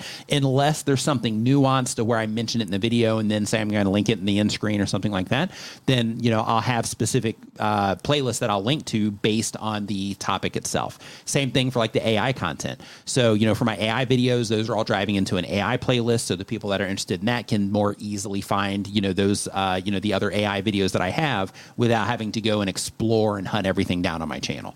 So, um, absolutely drive people into playlists, and then just go and look into your audience tab, and uh, just just so you can kind of uh, get an idea of you know the people that are um, you know interacting with your channel in terms of new people versus uh, returning people. All right, I got to show this, and I just need like thirty seconds. Right, okay, I got to put this on screen. Look, oh man, how do I put this full screen? Look at this. Can you see this? Are you still going to the music? Yeah, yeah, because I was just clicking around. So this is a free song, and it says video monetization, then it says full monetization to you. Shorts, license not required to monetize videos. Okay. But then there's a, a thing underneath it that says using this track without a license. This track may make your video ineligible for monetization. Right. But they say right above it, full monetization to you. Yep. Like, what is it? Right. This Pick a, one. Pick one, man. Right. Yeah. Right. Okay. I just wanted to share that because that, like, just to express how confusing it is. Yeah. Yeah. Like it's just not clear, man. Yep. Anyway, I'm finished. Yep. I digress. So next up, we've got New Enlightenment with Ashley. Um, they upload one time per week or more. They do video essay content. The goal of the channel is to educate, explore, and learn about social transformation. Uh, the question is, do you have tips for how to study other YouTubers in similar audience niches? What things should I pay attention to in their approach? How do I do this while keeping my own style unique as it evolves? Absolutely, Jason, painfully honest tech. What's going on, my dude? Hope that you're doing Hey. great. So when it comes to um, studying other YouTube channels in your niche, um, very first thing you want to do is hit their videos page, hit the popular option um, to where it sorts by popular, and see the videos that they've put out somewhere recently. Like it doesn't have to be yesterday, but somewhere within the last like three to six months. See the videos that they've put out that are um, that are you know that that have done well, and you start looking for patterns across all of your different competitors about things that have done well, and then you start thinking, is there anything complementary, um, anything about those videos that I didn't like that I could make a video about, um, but still frame it around that topic since you know that's something that clearly you know that the audiences that you're trying to reach you know have been interested in. You want to look for those types of things. You want to look at um, how they're doing their thumbnails because you know different niches in some cases will also have certain vibes. You know when it comes to the thumbnails that help people identify that it's that type of content. Um, you want to look at the imagery that they're using. You want to look at the things they're focusing on in their thumbnails. You want to look for triggers, uh, trigger words that they're using in their uh, titles. You want to look for any keywords that they're using in their titles if they use them at all. Um, you want to look at how they start their videos. You want to look at how they end their videos. You want to look at how they're editing everything. You want to look at how they have their channels laid out. You want to look at if they're anybody's collaborating with anybody else. You want to look at how they're using their community feeds. You want to look for like are they naming their communities? Are they not naming their communities? Do they have icons in their videos? Do they have recurring themes or characters in their videos? Like you know, you want to just look at everything it is that they're doing, and you want to think to yourself, okay, um, is there things that multiple of the top creators in my niche is there things that a lot of them do consistently that maybe I should also incorporate to what it is that I'm doing. And I'm not saying to copy. What I'm saying is conceptually. So for example, if everybody has a name for their viewers and they address that name when, you know, their videos start, then in that particular case, maybe I should do something, you know, similar. Um, if they all, you know, are focusing on very specific things in their thumbnails and people are responding to that, maybe you should do something similar, right? So, um, so it starts helping you get a better understanding of what um, what works well in your niche. In addition to that, go through and read their comment sections because your comment sections are going to give you more nuanced information about the community. They're going to give you more nuanced information about the things that people disagree with, the things that they agree with, the things that they support, the feedback on any products they're recommending. Like you're going to get tons of information by reading their comments as well. So go through all of those things, and um, and you'll start to get some you know good insights on your niche. In addition to that, Also, look at like publishing schedules. What days of the week are they publishing? What times of the day are they publishing? Like, look at all that stuff, and um, and it'll start to help you paint a picture when you start noticing consistencies. Like, hey, out of these like you know ten different channels, it seems that you know four of the top channels they're doing these very specific things, right? So start looking, uh, start looking for that kind of stuff. I'm going to welcome some people to the chat. Yeah, go. Gene reacts. Welcome. How you doing? Triathlon with Coach John. What is going on? What is going on? Spots Spazia. How you doing? Mm. John Frank Songs. How you doing? Who else do we have in here? I saw um, uh, Cars videos. How you doing? And Vinyl Chapter. SMA Sky, what's going on? Hope you're doing great. Vinyl great. Chapter. I don't know what your channel's about, but I hope I hope you collect records. I hope you Mm, nice. collect vinyl records. yeah, sketches and scrubs. What's going on? Hope Yep. you're doing great. Oh, we got super chat. So uh, Hudson Super Chat. uh, Hudson uh, Vintage says, uh, I thought of a question. I publish every Sunday, gain about 1,200 subs a month. I'm going to miss tomorrow's video because I was injured. Will my channel tank? Um, first time missing a video. No. Channel's not going to tank. Um, so just keep in mind, like when you are publishing on a very rigid consistency, that's fine, and your viewers will, you know, start to expect that and things like that for the people that are the most engaged. Um, however, you know, if you miss a video or something comes up, it's fine. Your channel's not going to die or anything like that. Just try to get back to it, you know, in a reasonable amount of time. Like I wouldn't recommend leaving a channel dormant for months on end. But if you're like, hey, I need to miss this week or something like that, do it. But I just would try to not do it consistently. And here's why. So it's really easy. Like if you're doing something consistently, it's really easy to break that consistency and then continue to break that consistency, right? Because it's it's easy to not do the thing. You know what So- it's like? It's like I'm just going to skip the gym today. right? And the I'm next not- thing you know, you haven't went to the gym in a year. Yeah. Right. Yeah. Right. Yeah. Same exact thing. So Yeah. because of that, um, you know, take the break that you need, um, and then you know just get back to it uh, as soon as you can, if possible, because you said that you know you have uh, uh, you know like an injury thing that you're dealing with. So you know, if possible, if you know when that injury is going to be up and things like that, just mark it in your calendar. Have a video. Start my next video at this time, or you know whatever, so that you can you know kind of hold yourself accountable um, for just kind of hopping back on the horse.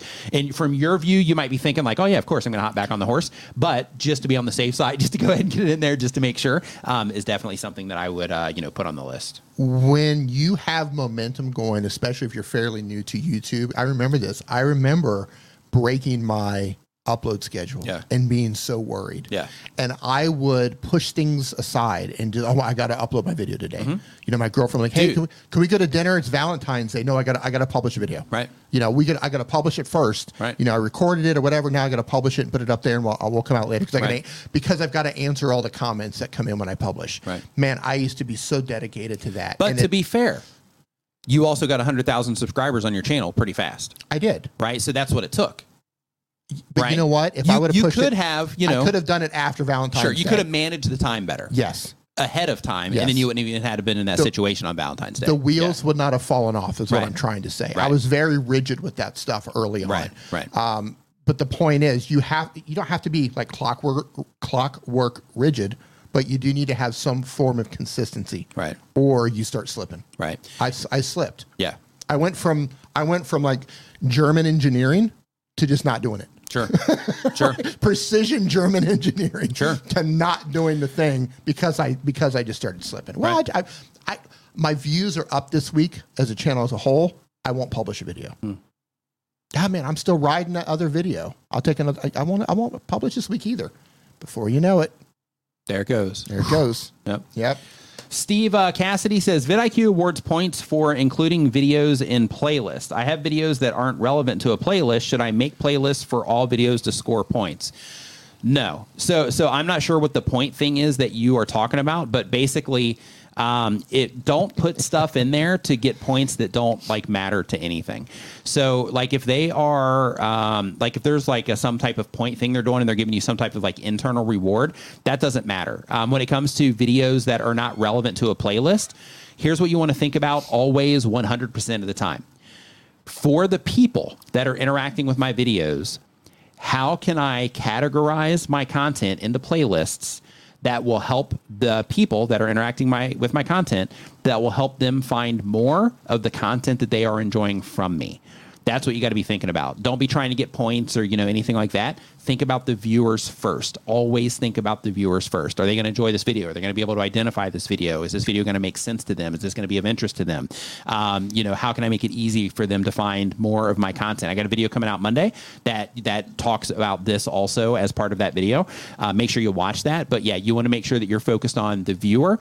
And when you're thinking of your playlist and things like that, you don't want to just check the boxes by just putting in whatever. Instead, you want to think about the viewer. Okay, if somebody clicks into this playlist, what's going to make sense for them?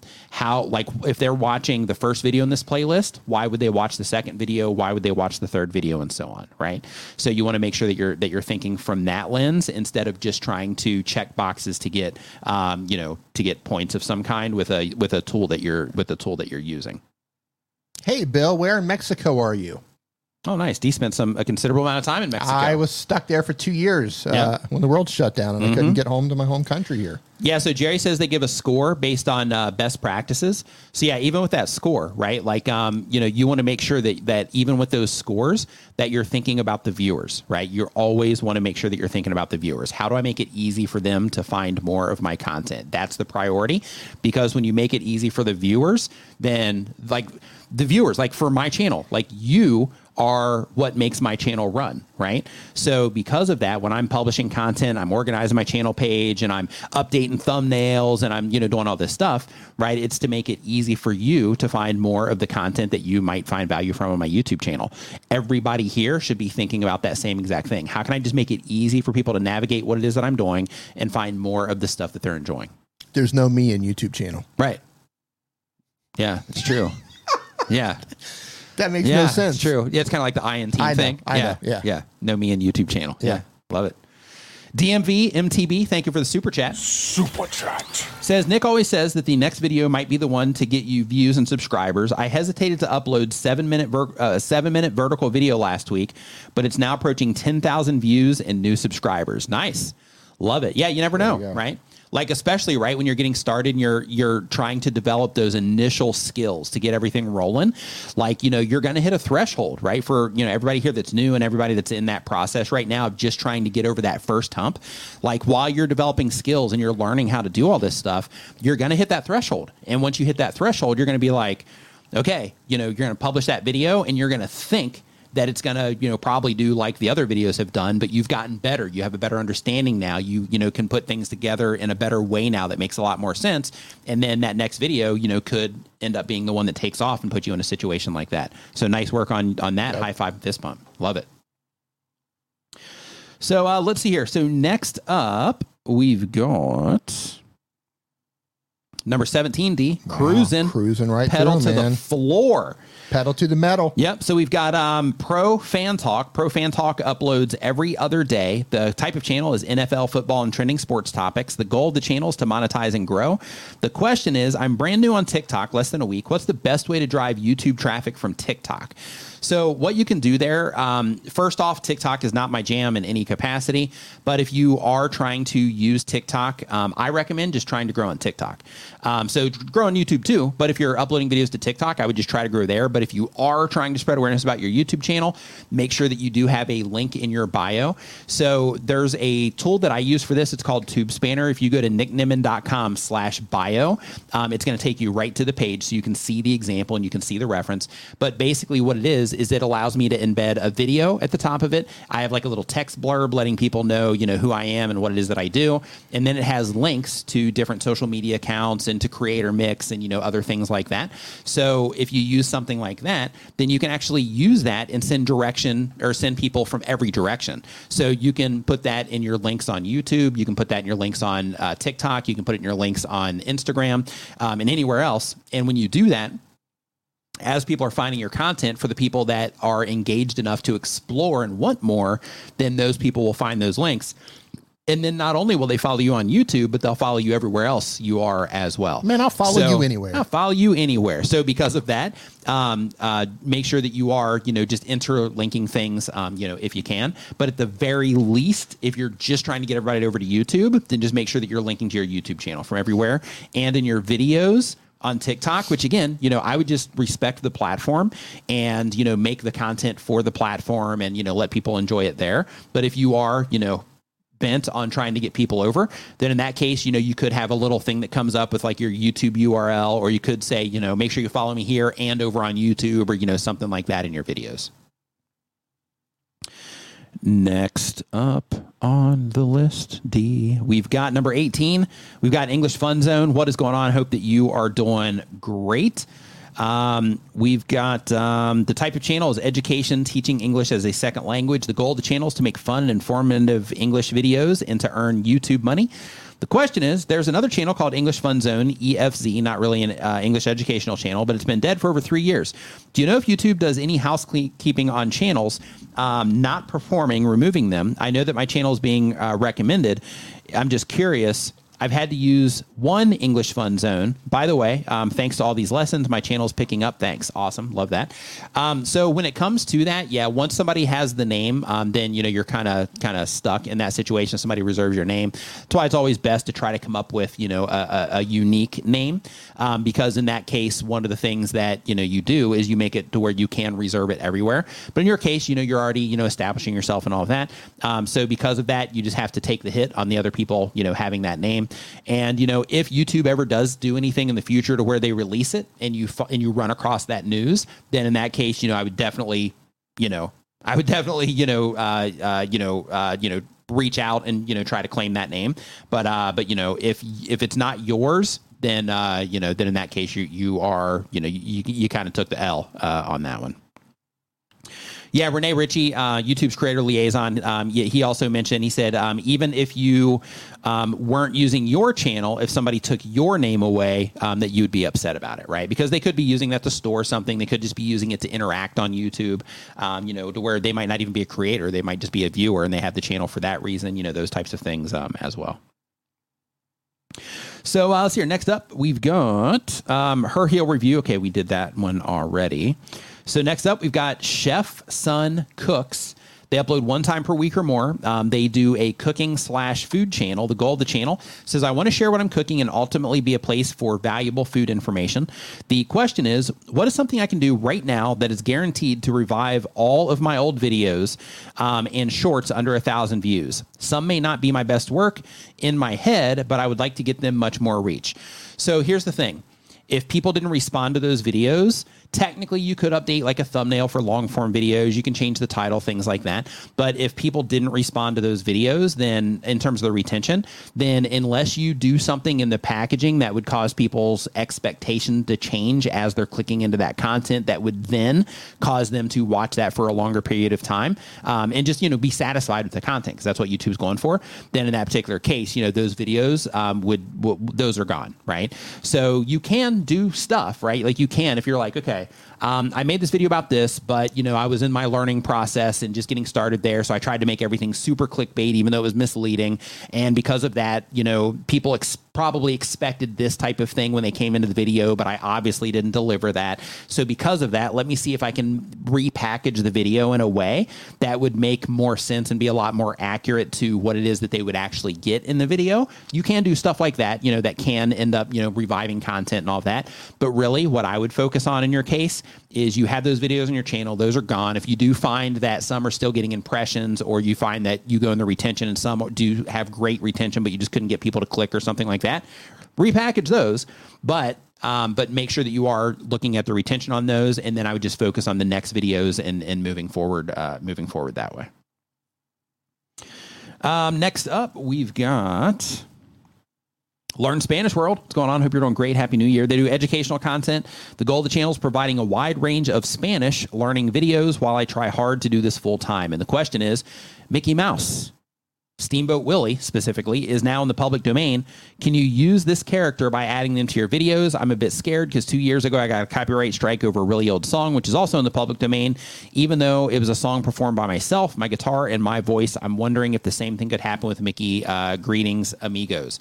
So um, technically, you should be able to, but you know, when it comes to things like that, because I know um, D was actually telling me um, about that being in public domain now. Um, he was also telling me that they got an extension on it, you know, in the past. Um, so because of that, you know, if it was me, I wouldn't do it yet. But if you wanted to and you wanted to give it a shot, I mean, you know, you're welcome to at, at least how things stand now.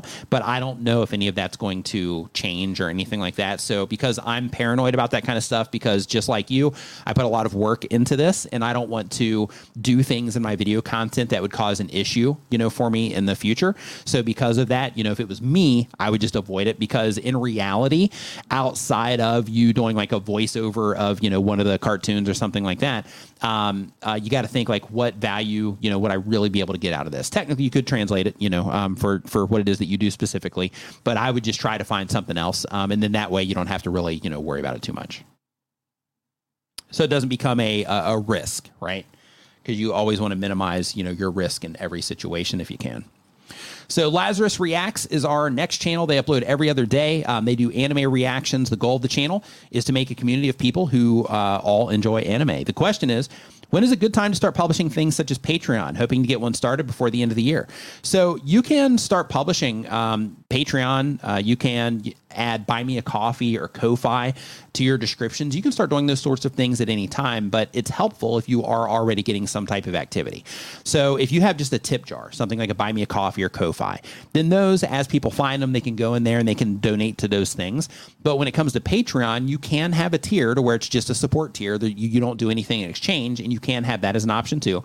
Um, but when it comes to Patreon, the real win with Patreon is that you can provide additional things for your viewers. It might be access to you. It might be that if you're an artist that you, you know, mail stuff. It might be that you do dedicated videos for there. It might be that you do live streams there to where you interact with people. Lots of different ways that people use Patreon. But the thing that you want to think about is like, if I'm going to be using that, yeah, I can do a support tier, but it would just be just as easy for me to do a buy me a coffee or something like that. Um, but if I do do a Patreon, then one at scale, would the work that I would be putting into that now be worth somebody, you know, uh, would that work be worth the few people that I might be able to get in there right now if you don't have a lot of activity on your channel? When it comes to these types of things, I love um, when creators do add additional monetization options to what it is that they're doing because you know you never know when that next video is going to take off you never know when you know you are going to have just a super engaged fan that's going to love everything you do and they're going to you know you know uh, you know support you in whatever way it is that they choose to do it but um, uh, uh, because I do, you know, support that idea, I would say get something in there. Um, but the thing I would focus on the most is okay how do i you know make content that really serves my audience? How do i get them to you know respond to this you know when i publish these videos? How do i how can i get the best you know response possible? And really the other side of that is like how can i create the best possible piece of content for the people that are going to be experiencing this? How can i help them identify it? And how can i you know just keep serving the people that are interacting with my content? Like i would focus on that to get the ball rolling so that you do have scale. And then when you have that scale then i I would start thinking about okay, uh, now I'm going to you know deploy like a Patreon to where I might be able to add additional content to it, content to it, and things like that. Because I know that one of the things that content creators struggle with is time. Because a lot of people they have their job or their business or school and you know things like that. Plus they have families and uh, or friends and social lives and all those things. And then you have YouTube. So if you start adding the additional things, then you also have those things that you have to maintain. And once you start having a bunch of things that you have to maintain, then you know it can really start requiring a lot of time. So because of that, I would focus on the content, serving your viewers. Um, have buy me a coffee or just a support tier on Patreon, but um, but I wouldn't go aggressive unless you have a lot of activity on your channel and a lot of people that will be going in there. I wouldn't be aggressive about Patreon until you get things to that point. Um, let's see here. Next up on our list, and if you're just joining us, just as a heads up, um, what we're talking about is everything related to YouTube. So right now, um, I have a form down in the description. So if you have a question about anything it is that you're thinking about YouTube, anything like that, um, or anything that you're struggling with, anything like that, make sure you put it in the form down in the description because we're answering them in the order that they are received. If you are watching this on Twitter or you're watching it on LinkedIn or Facebook, um, head over to YouTube because that's where the form is. You might be able to find it maybe on LinkedIn, maybe um, some other places too, but YouTube YouTube is where the party's at. So if you uh, you know are wanting to fully participate there, then make sure that you head over to uh, YouTube. So, uh, Row, thank you for the super chat. D's away, so I can't hit the button. Uh, but says, Happy New Year, Nick and D. Um, how do I go from super edgy to a little more mainstream with my content? I'm almost at 600,000 subscribers and I'm trying to clean up a little. Not ready for suit and tie yet. So, here's the thing, man. Like, what what you are doing and who you are has gotten you to 600,000 subscribers, right? One of the things, and I mentioned this in the, in the video coming out too. Um, one of the things that is a core thing when it comes to YouTube is authenticity. Being yourself, right? Being yourself, sharing your opinions, letting people know what you think about things, and letting people know what you like and you don't like, and letting people know who you are, right? And what you stand for, all that stuff. Like you're crushing all of that, right? I see your videos on YouTube, I see them on TikTok. I'll, hit you in shorts sometimes. So like when when you are publishing your videos to YouTube, um, people are already responding to what it is that you're doing. People like you already. So, in my opinion, you should keep doing what it is that you're doing. And I wouldn't like whitewash anything. Like, what I would do is I would think, okay, if people are enjoying, you know, my content and people are liking me, then I'm just gonna I'm gonna keep I'm to keep doing me, right? Um, now, a couple things to think about, you know, as a part of that is like, yes, you do have the side of things when it comes to sponsors and things like that about being brand friendly and, you know, all of that. But at the same time, like you've got, you know, an archive of content on your channel that is, you know, that, that is the real version, right? So because of that, if you start cleaning things up, then you know all that stuff's still going to be available for you know those people to see when they're looking at your channel and all of that. So absolutely there are things that you can do just like minor tweaks to where maybe if you want to make your content more accessible to where if somebody's watching it and they have their family around and they're sensitive about what their kids hear and things like that maybe you know if you are using um, uh, explicit language in your videos and those sorts of things then maybe toning down that kind of stuff.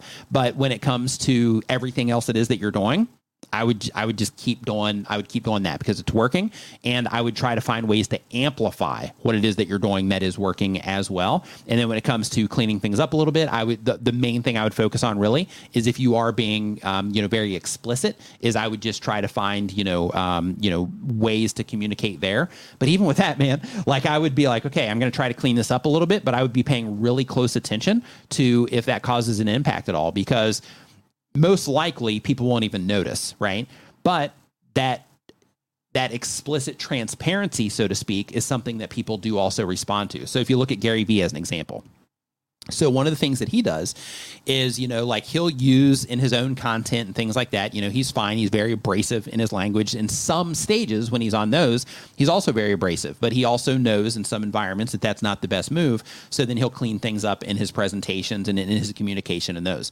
So when it comes to you know what it is that you're doing, um, really, man, I would just, I would just keep doing you because people like you. People like what it is that you're doing. They like the content that you're putting out, and you have proof positive of that. Not only here on YouTube, but you're also doing well on, on I think it's either TikTok or Instagram um, that I run into your content too. But like you're you're also doing well over there.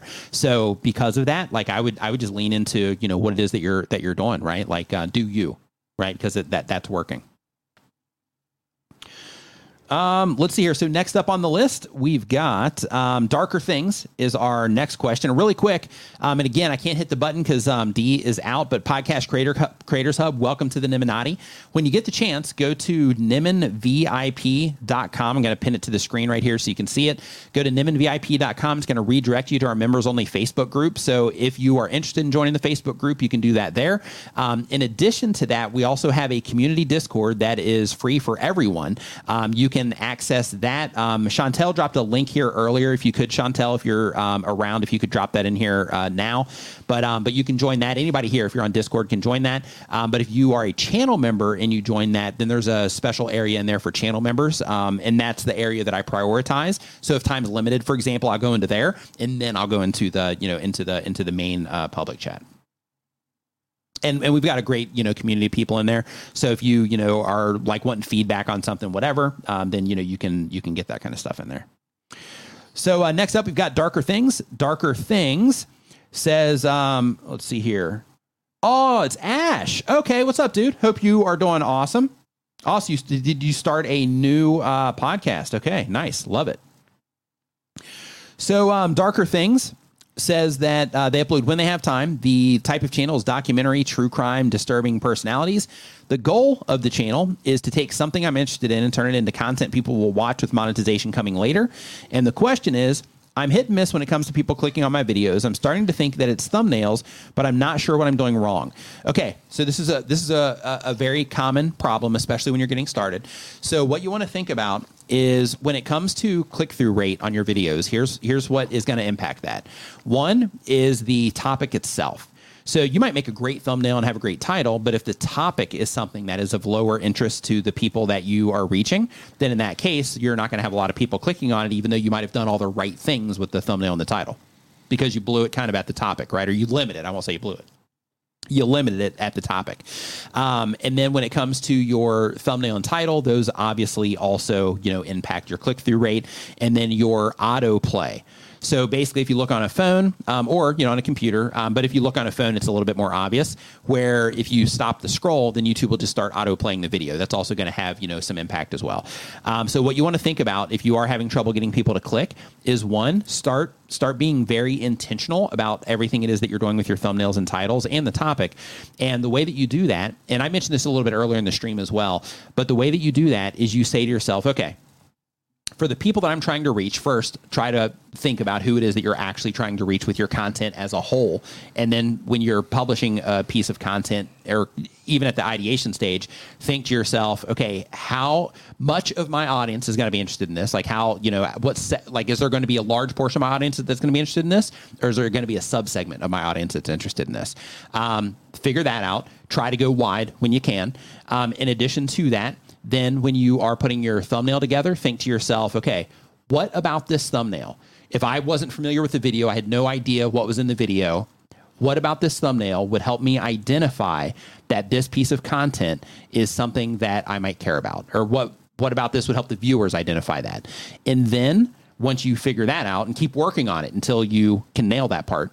And then from there, you think about okay, with this title, what about this title would compel somebody that I'm trying to reach or myself, you know, if you're trying to reach yourself, um, what would compel them to click on this? And then you also want to look for little nuance things too, like, okay, um, is the bulk of the information that would matter to the viewer towards the front of the title within the first like 50 to 60 characters? If the answer is yes, then in that case, you know, you're, you're, doing the right thing. And then, of course, you want to just make sure that you are defining what specifically about your topic title and thumbnail is compelling enough that it would cause somebody to click on it. Then you want to run through the quick exercise. Technically, T, what is going on, my man? Hope that hey. you are doing fantastic. Welcome to the stream. But the next thing that you want to, uh, the next thing that you want to work on, um, Ash, I'm going to put it on the stream uh, or on the screen for you here. But the next thing that you want to think about from there is, is there anything that I'm putting in my thumbnail or my title that is going to distract someone or that's going to pull attention away from the main focal points that I'm trying to bring attention to. So, a great example of this for titles is Am I putting episode numbers at the beginning of my title? Um, am I putting uh, you know something at the beginning of the title that is like the theme of you know this series that I'm working on? Those types of things should be at the end of your title, not in the front, because they block the most important. You know, they they block the messaging, so to speak, at the beginning of the title. When it comes to your thumbnails, simple is usually better. So when it comes to your thumbnails, you know, some people will put like subscribe buttons in their thumbnails, and some people will fill the entire thumbnail with like a hundred words of text. Some people will have um, like a friend of mine, right? So I have a friend of mine. He um, started a YouTube channel recently. Um, he just crossed a thousand subscribers on his YouTube channel, and one of the messages that I sent to him uh, was make the drum bigger based on his thumbnail, right? So basically, it's a thumbnail, and, and, and in his thumbnail it says "It's time." And then it's a picture of him and he's holding a drum. It, I think it's a snare drum. But I took a screenshot on my phone and I sent it to him and I said, make the drum bigger because that's the thing that's going to grab somebody's attention that's a drummer, right? It's going to help them identify that even at a small size that it has something to do with drums. Two, um, I mentioned that the drum is hard to make out at a small size, and then I said um, you're not going. Oh, this is a, a whole other thing. Um, but then uh, let's see here. Do-do-do-do-do. Oh yeah, and I said to um, instead of the um, it's time that he has in the thumbnail instead to try hey drummers if he was going to use text in the thumbnail. So basically the whole thing is like is there anything that's kind of getting in the way of the of the thing that you're trying to bring attention to right? So you want to think about all of those things when you're putting your thumbnails and titles together and just when you're packaging it up in general um, so that you can make sure that you're giving yourself the you know the best uh, you know the best move there New member, Old Country Off Road. Welcome to the Nimminati. Make sure when you get the chance Welcome cut to you the off. Nimminati. Did you see her real review, by the way? Make sure when you get the chance that you go to nimminvip.com. That's going to redirect you to our Facebook group if you're interested in joining that. And we also have a Discord that's free to everyone. Um, uh, but there is a, a special members only area in there as well. Um, did you get the super chat from her real review? Doug said you missed it. Yeah, I don't think I did. I just put it up on the screen right now. um, my, my screen's small, so Okay, it says how to research film related videos, record on watch page. Uh, how to research film film related videos, record on watch page. Does that make sense to you? no. So how to research uh, uh, Film-related film related videos? That makes sense, but record on watch page. Yeah, I'm not sure.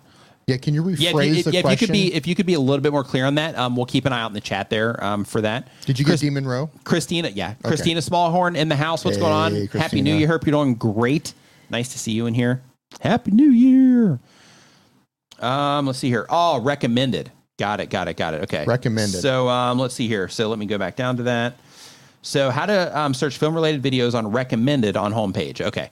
So got it. Okay. So when it comes to um, researching film related videos on the homepage, I wouldn't necessarily do that. Um, instead, um, I would be going into Google Trends. Like if you're doing film related, you know, reviews, I would go into Google Trends and I would look for um, uh, any movies that are on the rise of people's interests. So if you go to trends.google.com, you're going to see, uh, you know, how, if you go to trends.google.com, you put in the movie name, you're going to see, okay, is has this movie peaked and it's on its way down? Um, what movies are still climbing? Um, is there just a general interest to where it's relatively steady? Like maybe it's like a, like something, uh, you know, like Fight Club or something like that, where people are still like interested in watching it. Um, and then, uh, and then use that tool to help you just get a better understanding of the right videos to make that is good for you know people that are interested in watching film reviews and then another thing that you can do and this is where you know understanding the nuance of your audience is important is you might find in your content that maybe uh, let's say you know sci-fi does better than everything else or romance does better than everything else. Um, in that particular case once you identify that within your own content then you would say okay well i'm going to go look for sci-fi movies or i'm going to go look for romance movies that type of thing um, to where you can use that particular tool. Again it's trends.google.com to get a good understanding of the likelihood of there being a decent amount of people that are going to be interested in that piece of content that you're going to publish. Hey, Nikki, how you doing? So I, well. so I wouldn't do it right off of the homepage.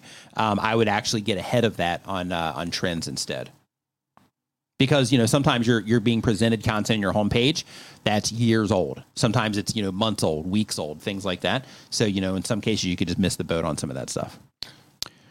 Darker things is our next question. We did that one already though, so we're go- over in 24D is where we're at. So uh, Lisa likes plants. By the way, if you have questions, head down to the description. There is a link to a form. You can ask your question in the form. Yep, it's all free thanks to our sponsors, uh, TubeBuddy and StreamYard um, as well. But Lisa likes plants. Um, they have been making videos for one year or more. It's a gardening channel. The goal of the channel is education.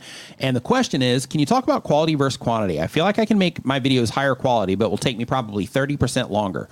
This will reduce the videos that I can put out by that much time, and I'm not sure it's worth it. I would like to put videos out once a week, but they would be lower quality than every two weeks. So, great question. If you're also dealing with this question, just say me um, in the chat um, because this is a really common one when it comes to content creators.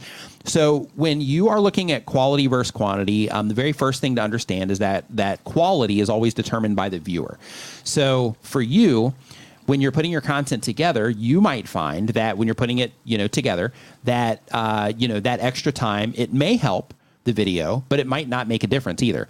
So one thing that I found a long time ago is I would spend tons of time just little nuanced things. And don't get me wrong, like I was proud of those videos, right? I was proud of that work that I put in. I was proud of the little details that I put in that nobody even noticed. But one thing that I started doing is I started scraping out things over time. I'm like, okay, let me lose, use just like a little bit less B-roll. Let me use just a little bit less graphics. Maybe if I have a graphic on here, maybe instead of doing multiple layers of graphics that I'm going to animate, maybe I'll just put one thing and then just have like a slow zoom or a slow, you know, pan or something like that going into that. And then I started looking for ways that I could remove the some, not all, because I still, you know, add some of those details, but I would remove just like some of the little details. And what I found was that as long as the video was structured right and as long as I was giving people what they expected when they came into the video, yes, the graphics do help and they do help, you know, keep people's attention and all that stuff but how you're actually structuring your video and taking people through your story or through the information, like that's the stuff because you're doing educational content. That's the stuff that matters the most. So, because of that, what I recommend that you do is make one of those videos that you think is going to be a much higher quality video. Uh, make a few of them if you want to, even if it takes you a little bit more time. Publish those videos, and then compare those videos against your videos that have you know that that didn't require as much work and see if there's a difference for what it is that you're putting together how you're putting it together for the people that are interacting with your content. See if it makes a difference at all. It might or it might not. And if you can at least prove one way or the other then that will at least give you a lead on what to do next. But even if you do more work once you find okay people are responding more to this then every two weeks might be the path if it makes a substantial difference or you can also go that way and then do what I did again, where you just start slowly taking away things to kind of find that threshold on what exactly it is that you need to do to a video. Now, here's the thing that's going to cook your noodle. Is that what she says, or bake your noodle? In the Matrix? Yeah. Now, this is going to bake your. Oh, Bake it your noodle. Yes, it's going to bake Is your it bake your noodle or cook your noodle? Bake your noodle. Okay, bake your noodle. Yeah. So here's the Oh, thing that's going to bake your noodle. now. since you're doing educational content, uh, one thing that's really interesting with educational content is in some cases, you just got to talk and you just got to share the information. And just by doing that by itself, Yeah, bake your noodle. the videos will do fine, right? As long as they're structured right, as long as you're taking people through, as long as you're meeting the expectation that you set up from the outside through your packaging, sometimes those videos do fine. So because of that, experiment, right? See if see if that extra work will get you better results because sometimes it does. See if that extra work will get you better results, um, and then I would make your call, you know, from that. So with that, let's take this as a learning thing for everybody here is that when you are in a situation like this where you're like man if i if i put in just a little bit more time then maybe it's going to cause me to be able to upload less videos but i think i'll be able to make something that's really good that people will respond to better. Take the time and experiment with it right? Try it and see if it's going to work. If you have an idea like like ideas and experimentation on youtube like that's where all the gold is right? That's that's where you find like the the really big wins on your path is if you if you're like, okay, um, maybe if I spent this extra time, um, then people would enjoy it better. Spend that extra time, and if they enjoy it better, then that might be the thing that you need to do. Or that will show you that, like, hey, I'm spending this extra time, but it doesn't seem to make a difference. It just seems to be more based on like the topic, or if I can get people to rewind or stop at a particular point in the video, and you know things like that. You'll start identifying other things, you know, that can make a difference too. So, you know, if you do have ideas about things that you can do, just run it through this simple filter is this video a good fit for the people that I'm trying to reach with this content, my intended audience? If the answer is yes, do all kinds of experiments around that. If it means that you have to have, you know, a couple weeks where you upload at a slower pace so that you can experiment with making those videos that you think might be better, do it because you might be onto something, right? Go. Yep. Yeah, I, I want to add to this, um, and I blanked out during some of that because Oh, you that's were, fine. Yeah, you were just- speaking for like 18 minutes, Yeah, and yeah. I, I was just Hey, thinking man, about yep. Mm-hmm. you had me looking up the Matrix and stuff. So, in terms of because you said We were almost just going to watch the movie. We were. Right? We were. We're we just were like- copyright claim, Yeah, we were like walking down that path. I was looking You're up. like, I was man, gonna, he's still going. Like, I was going to start streaming it. Yep. So you're going to be like, man, we're going to be at the architect by the time he's done with this. That's right. Yeah. So, in terms of, and I'm reading your question here, it says it would probably take me 30% longer Mm-hmm. to make my videos higher quality. I want to be very clear that fancy editing doesn't make higher yeah, said quality. Yeah. Fancy editing doesn't make higher quality. What makes higher quality is how the audience responds to it, right? Right. So think in terms of, uh, you know, if I make it better, right? To make something better means that you're communicating with the audience better. That's what it really means. That means that it Mm-hmm. Creating a better experience. you're creating a Yep. better overall experience for the person that's watching your video. That, that I mean, it can be filmed with your phone, with the microphone that's on the phone. Yep. Because what you say and how you say it and the way you connect with that person that watches the video could be everything. Yep. Versus a ten thousand or fifteen or fifty thousand dollars studio Yep. with all the lights, all the microphones, Yep. multi-camera angles, the best Yep. soundtracks, the best editors. Why do I feel like you're talking about me here? the best the best I think he's getting ready to text say I that comes suck. on, right? You can have all of this stuff and your videos could suck because they miss a deeper connection to your audience. Yep. So in terms of better, that doesn't mean necessarily lights. It doesn't necessarily mean the cameras. It doesn't. It means how you connect with the viewer. Yep. So focus on that connection first and foremost. I mean, and that's not an easy answer. Yeah. Yeah. It, you know, it's just like connect with the viewer. That's really hard. We all struggle with that. Doesn't matter how long you're on the platform. The biggest creators on the platform still struggle with how to do that. Yep. So I think more in terms of how can I say the right things? How can I tell my story? How can I convey my message? How can I better communicate in the video? Think about that in terms of better. Yep. The, the the audience decides if it's quality or not Yep. right? As creators, we make the best things that we can make with the tools we have at our uh, disposal at the time, Yep. with the knowledge and the experience that we have. We put it out into the world, and the world decides if it's quality or not. Yep. That's all you can do.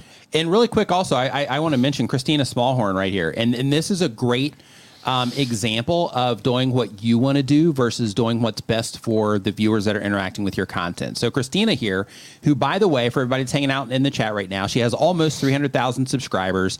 Um, the video that she put out two weeks ago has got like seventy one thousand views on it. Video that she put out a month ago has got almost thirty thousand. Another month ago, one hundred seventy four thousand. Like she's doing great. And one of the things that she mentions here is that she loves the fancy took it off. edit, Yeah. but her audience doesn't, right? So because she's prioritizing what her audience wants and what her audience, you know, prefers, she's thriving, right? You gotta so test that it. yeah, so that expresses that that idea that he was talking about Yeah. in terms of like, you know, you got to you got to do what's what's best for the viewer, not necessarily. I mean, there is pride. There is that. Like, There's hey, I want my stuff to be like cool Okay. or whatever. But then there's also like, okay, well, how can I just make the best thing for you know for the for the people that are interacting with my content? And there's a really weird thing that happens. And those of you who have been creating for a while and you've built up your various skills, you probably know what I'm talking about.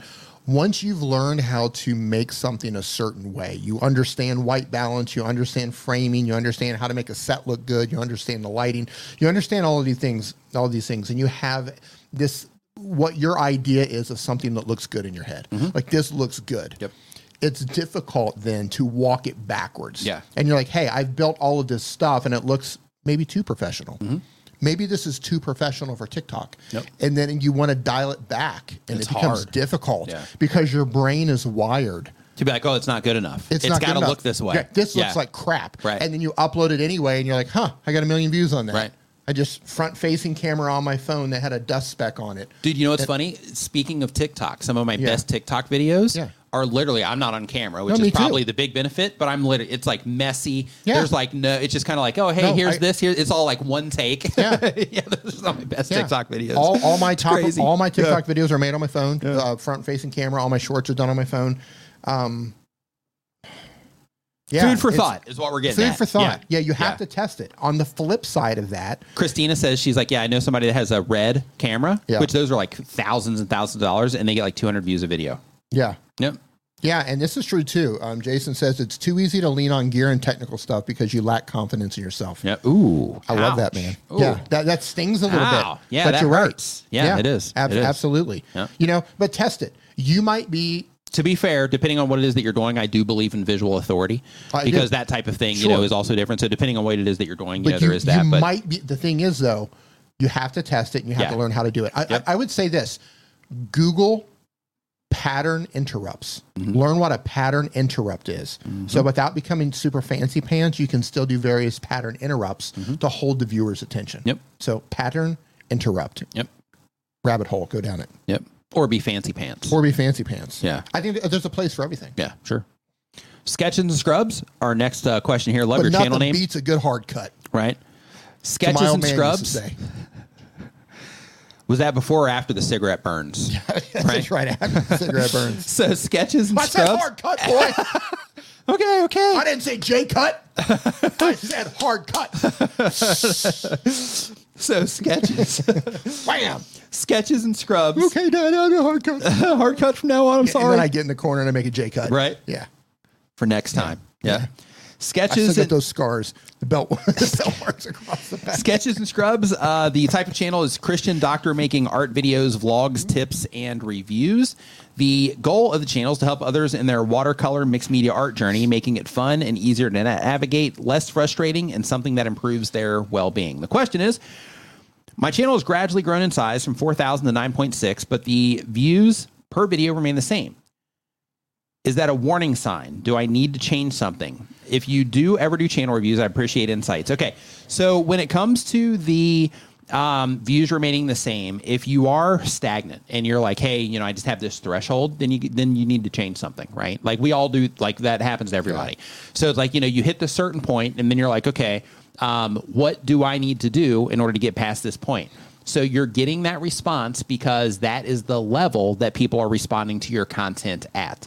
So in order to break through that, then yeah, you need to make a change. That change could be a nuance in how you know in, in how you're targeting your audience or your understanding of what it is that they even want. Um, that change could be an audience of how you're presenting or a, uh, a tweak in how you're presenting the content from the outside of your packaging. It could be a tweak in your video structure somewhere. Um, you know, there there's something that you can change that can that can get you over that threshold. It can also be additional details like okay out of my archive here, um, you know, am I sending people into additional content? If somebody watches uh, this video and YouTube starts recommending other content for my channel, is that content also a good fit for that viewer to where if they do come into that, YouTube can count on people watching multiple videos on my YouTube channel, right? Like those types of things are also important. As a matter of fact, that same friend that I was talking about earlier about the uh, about the thumbnail, another thing that I sent him is I said, hey, um, I would also take out the covers and uh, focus everything on your value content. And I also mentioned to him because he's got some lo-fi videos on the channel too, and I told him to ditch those too. I'm like, yeah, take off your lo-fi videos too. And the reason for that is because he just had his first video pop, and with that first video, um, he got I think it's he's up to like 24, 27,000 views on it.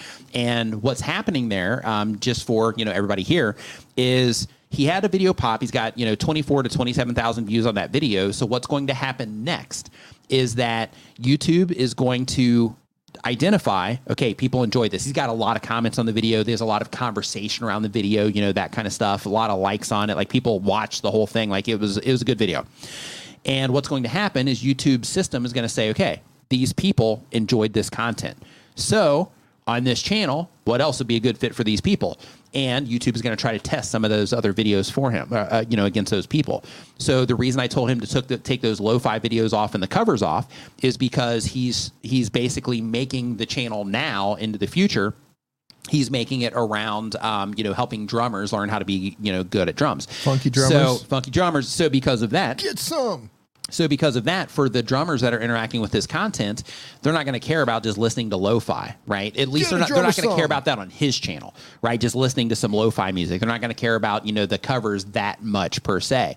So because of that, you know, everything is now going to get dialed into the things that that audience cares about. So then when YouTube systems like, hey, you enjoyed this video from this channel, let's see if you like this video too, to where he can present them with another video on his channel that is available that is something that those viewers would care about right? That's the idea.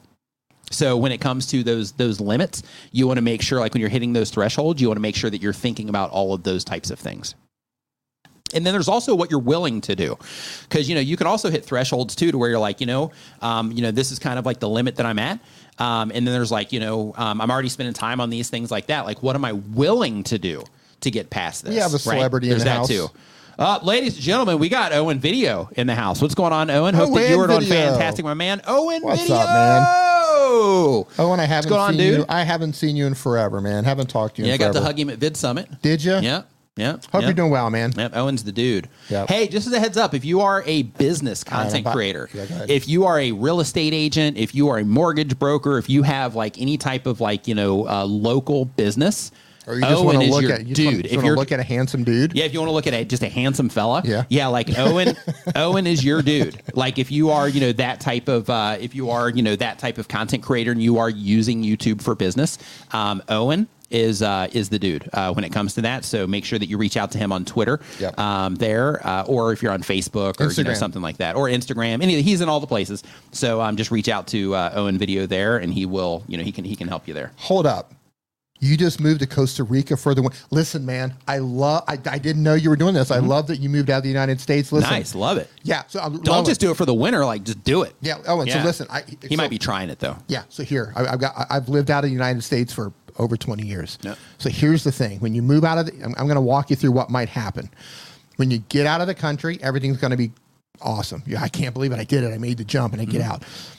There's a there's a thing that happens when you stay gone. Did you go through this? A, a lot of people go through where it's like an amazing, amazing, Honeymoon amazing period. You go through the honeymoon period, but then you go through a part where they talk about like culture, like culture shock. Mm-hmm. You don't like I don't feel any culture shock, but then when you're in places like Costa Rica or Thailand and, and, and things are just maybe you try to build a house and you're just like man I can't get this thing built and the walls are crooked and the toilets Right. and, and the and the the pipes don't drain correctly and all this stuff and you start going through this weird position you're like I've made a huge mistake maybe I'm going to go home to push through. Yep. If you hit that st- at that state, it might happen a couple years from now when you start questioning your judgment. Push through it. Yeah. It can be frustrating. It might even get depressing for a little bit because you start questioning your judgment and like, man, I can't. Mm-hmm. That's all culture shock. it's yeah, all- Google car, Google culture shock. yeah, Yeah, culture shock actually comes later for a lot of people. So if Yep. you hit that later, push through it. Yep. It gets better. I know that was kind of a weird rant, but yeah. do you agree weird with that? side panel there for Yeah, yeah, YouTube yeah, yeah. stuff. Yeah, Yeah, it's like honeymoon period, and then it's just kind of you go through this weird thing sometimes, and you push through it, and you come out, and you're just like, ah, yep, I'm one, I'm, I'm okay now. yep. Went through it. Nervax, what's going on? Hope Yeah. you're doing great. Yeah, Yeah, so awesome. that's you pretty took cool. that leap, dude. Yeah, Yep. congratulations. Exciting stuff, man. Yeah, Exciting it is. stuff. Yeah, that's super cool. Yeah. So uh, next up on our list here, uh, we've got Shark Scrapper. What's up, dude? Hope you're Hey, doing Shark great. Um, and, and hey, really quick, um, owenvideo.com. Or is it, what did he say in there? Did he say uh, Owen Video? Yeah, if you, if you see that in there. Let Yeah, this is true. Yeah, owenvideo.com um, is how you is how you find Owen if you do have a business related channel. He helps you set up like lead magnets stuff, and all that man. stuff. Like he turned your channel into like a lead generating machine. But uh, owenvideo.com. English Fun Zone, and this is so true, says, and you have the reverse culture shock when you go back to the United States. Yeah, this I feel is like true. a tourist there. It's weird. Yeah, so I don't I don't know exactly when it happened, but it took a while. It took me several years of being out of the United States and not going to the United States regularly. Mm-hmm. But now when I and this is really weird. Born and raised in the United States, Yep. but I've been gone for like 20 years or so. Right. When I go back to That's the U- crazy. That's Just crazy. thinking about that. Yeah. Dude, in, in, in, in like four more years, I would have spent half of my life Right. out of the United States. Right. But technically, when you spend all the, if you take the time, If you're I- doing the math, just say me in the comments. yeah. So, but if you take the time, like, okay, I spent this time in Colombia, this time, in, like, if you take all that, I've probably already spent half of my life Mm-hmm. Yeah. outside the United Yeah. States. Yeah. Right. you've been yeah, you've been traveling since you were like I've been out for a long time, right? Yeah. So just say half of my life has been out in the United States. When I go back, I feel like I'm going to uh, foreign country. a foreign country, Yeah. Mm-hmm. a re- you know, a really weird foreign country. It feels like I'm going to like a reality show, a Yeah. TV, a reality TV show. Yeah. Y'all is weird, is what I'm trying to say. you guys are weird. Yeah, it's just different. Get you know, it just- together yeah. over there, man. It's weird. So I'm trying to uh, say. Back on track, Shark Scrapper um, is our next question. they do. Enter- he does entertainment. Uh, the he does entertainment content. The goal of the channel is to promote recycling um, and add a revenue stream to the business. The question is, one of my plans for 2024 is to improve my use of shorts. Is there a recommended ratio of shorts versus long form content? Any other lessons learned or recommendations for adding shorts um, to primarily long form content channel? Looking forward to an awesome 2024. Yeah. So what you want to do is um, just just look at your short shelf and your long form video as two two different things, right? So imagine that they are two different apps, so to speak. Yes, they work together. Yes, YouTube can recommend content, you know, to people that are interacting with both and all that. But you want to look at it like like they're like two different things, so to speak. Yes, it still needs to be targeted towards the same people, but you want to look at them um, as like they're not, you know, directly attached to each other. So because of that, just upload the shorts at a cadence that you can, you know, support. But um, with your shorts, I would not publish a short um, on the days that you do upload your long form videos though just so you can focus on that long form video right? Getting everything ready there entering your comments you know all that stuff. So that can be your you know busy thing for the day so to speak. So um uh, so yeah just upload shorts at whatever cadence you're comfortable with. And uh, and then when it comes to the long form content just don't upload them on that day so that you can just focus on you know the the servicing that long form video so to speak on on those days Cruising Miles, thank you for the super chat. Super appreciate it. Says, um, in the past chat. couple of years, I've been implementing things that I've learned from this channel, and I think that we've all Hold on. And I think I've been doing well, but I still feel like I'm lacking something that is keeping me from really gaining traction. Do you do channel reviews? So we're not doing um, we're not doing channel reviews during this stream, but I am going to start doing channel reviews again over on the Tube Spanner YouTube channel.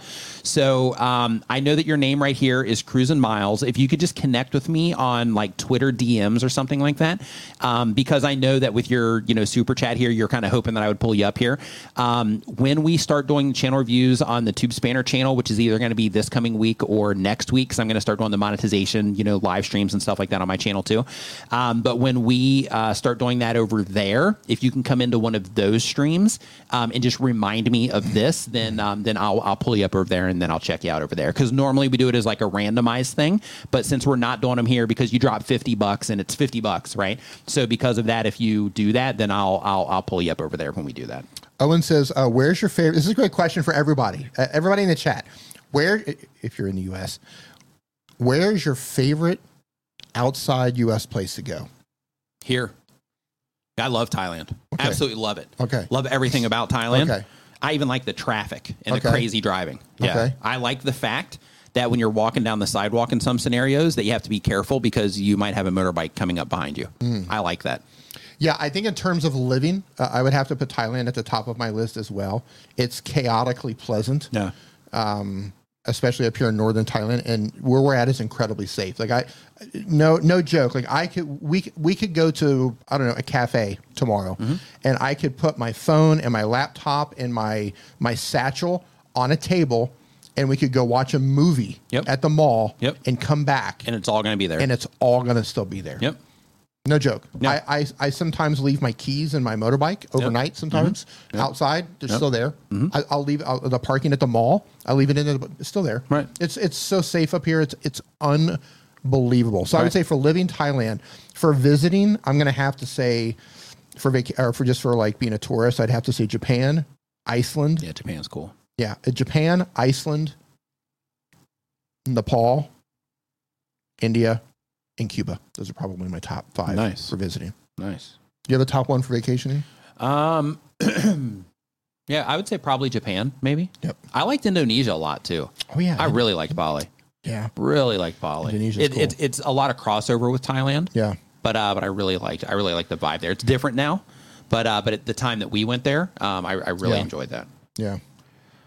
Ty, what's going on? Ty's Hot Mess History. Hope you're doing great. Hey. So um, let's see here. So next up, um, let's here. Any other lessons? Okay, we did the short thing. Okay, so now we're on number 27, and we're uh, trucking along here. so next up, we've got waiting for the page to load. Drum roll. Okay, here we go. So John Ben uh, Bednez, hope I'm saying that correctly. I apologize, John, if I'm uh, not. They do bi-weekly content. They've been on YouTube for a year or more. The type of channel is indie game and Unity 3D uh, edutainment.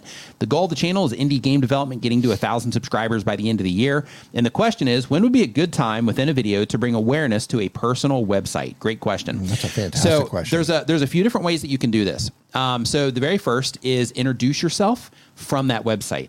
So as long as the website aligns with you know what it is that you're doing, um, you could say like you know if it was me, I'd be like, hey, I'm Nick from nicknimmin.com or hey, I'm Nick from tubertools.com or hey, I'm Nick from padplanet.com or you know like whatever. Um, Hey, I'm uh, and today we're some- talking about you know this right. Um, or you could say uh, you know once you get through the hook, um, then you know once you introduce yourself, if that's something you do in your videos, then you could just have a little lower third that pops up where you don't even say anything, but you have your name on there, and then you have a little you know thing underneath your name that also displays your website there. You can do that also. Um, other people will wait to the end of the video, but if you are trying to spread awareness about something that you are doing, then hitting having multiple touch points in a video is the win. So having that little lower third, and if you're not familiar with what a lower third is, D, we put me on this uh, one camera here. Yep. So what a lower third is is imagine there was a graphic on the screen right now, and that there we go. That's a lower third. So uh, so basically having something like that, but they have cooler you know things where it's just more simple because that's like a you know kind of in your face graphic. But um, but they have it where you can just put you know like your name and then you know some text underneath your name. But for that text, you could say like visit my website at you know whatever, and you don't even have to say anything then. So you're spreading awareness about it for the people that are watching the video and paying attention to that particular part. Other things that you can do Really quick, the reason it's called a lower third is because it takes up the lower third of the, the screen. lower third of the screen. So if you were to segment your screen like this, the lower third would be in one of the lower left or right hand sides. Yep. Um, um, another thing that you can do is if you do have because you're doing game development content, which means I'm or which makes me think that you're probably sending people to a website that has something to do with that. So another thing that you can do is if you're doing any type of like screen sharing, anything like that, it's really subtle. This one isn't really like awareness thing; it's more of just like a small one. Is you can also have like your bookmark bar, bar showing to where you have like one of your folders named your website, and then nosy people will look for that. Um, you can also do things to where you know you might reference something and mention that it's on your website, or you can take the really aggressive approach. The really aggressive approach is to where later in your video, you don't want to do this at the very beginning because people will abandon the video for it. But if you do have something, if it's a guide of some kind, if it's a checklist of some kind for people that are developing games, any type of free resource that you could create to where you would be able to mention it somewhere in your video, to where it's like, let's say if there's something that you talk about on a regular basis, you could say, oh, hey, by the way, um, I have a guide for this um, that you can download for free on my website, blah, blah, blah.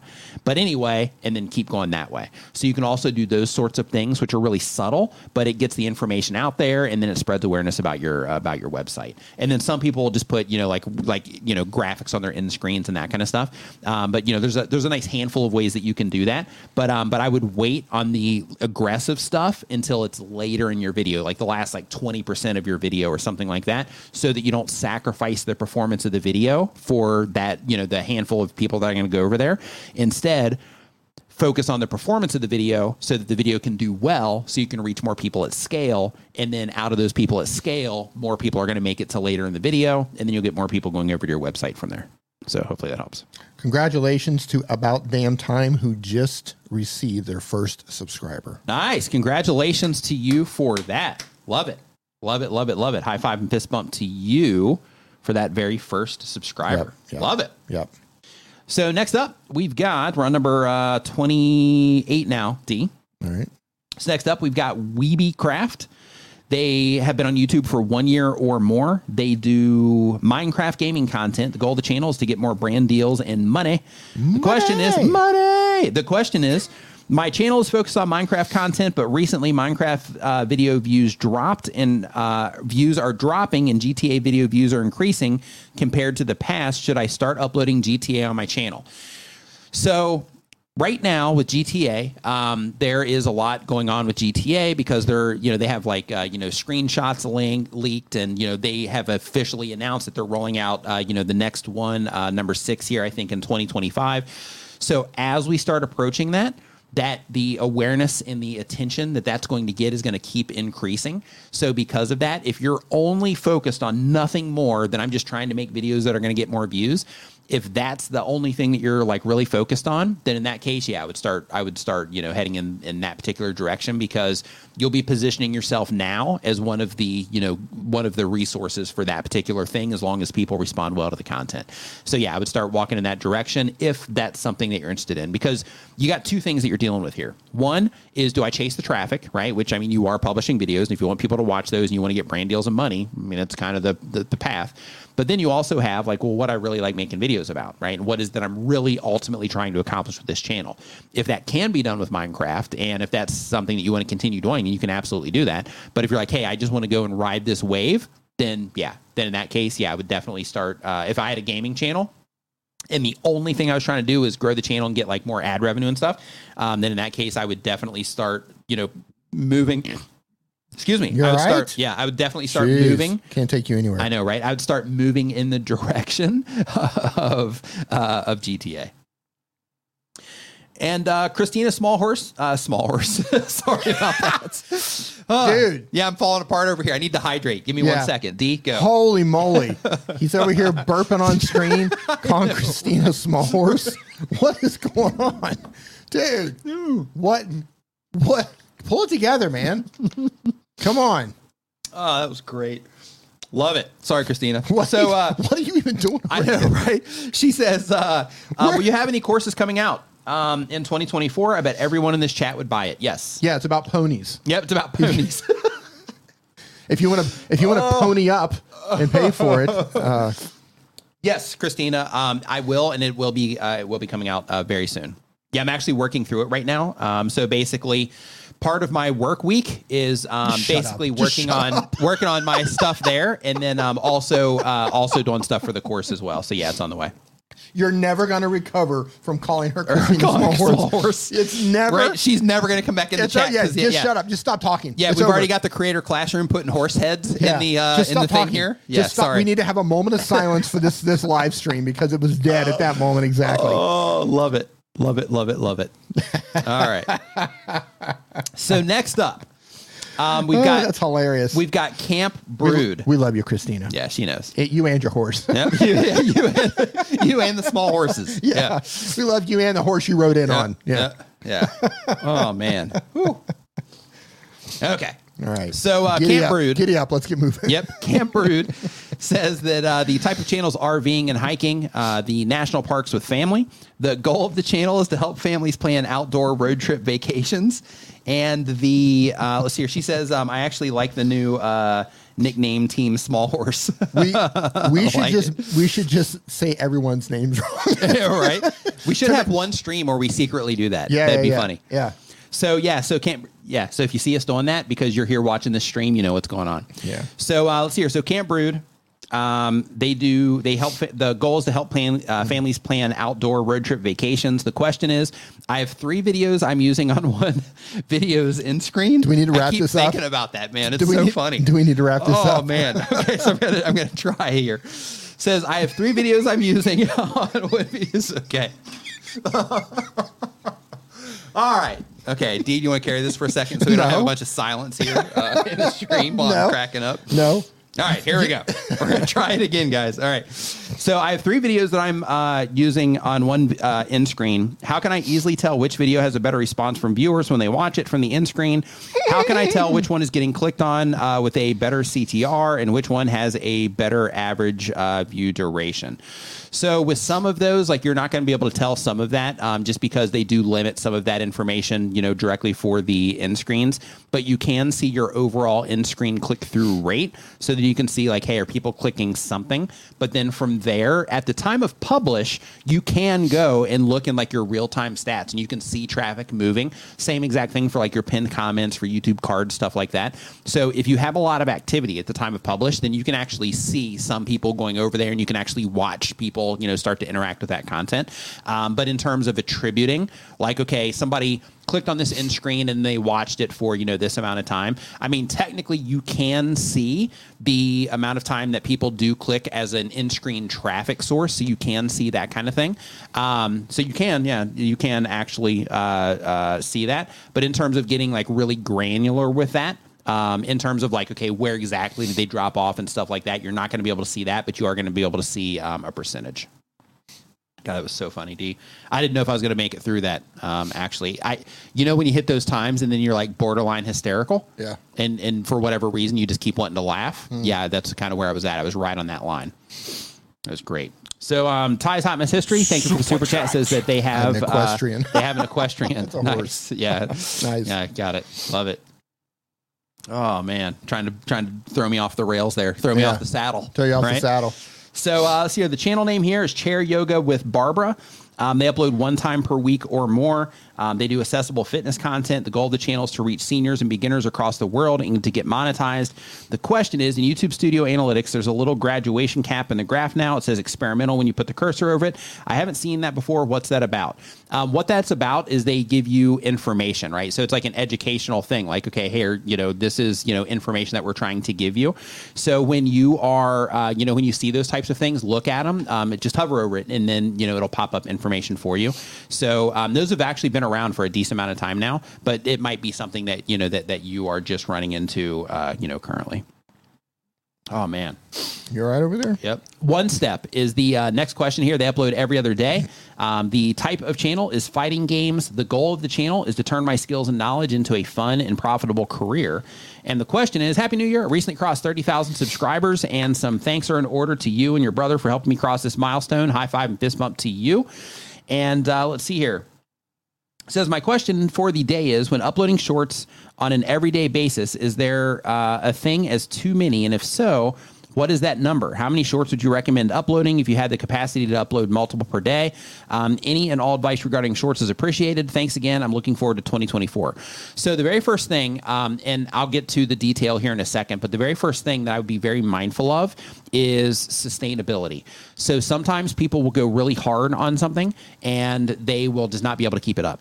So, because of that, step number one would be to look at it through okay, if I start publishing a lot of shorts on this channel on a regular basis, like how long am I going to be able to keep this up? If I start publishing like, you know, three or four shorts a day, how long am I going to be able to keep this up?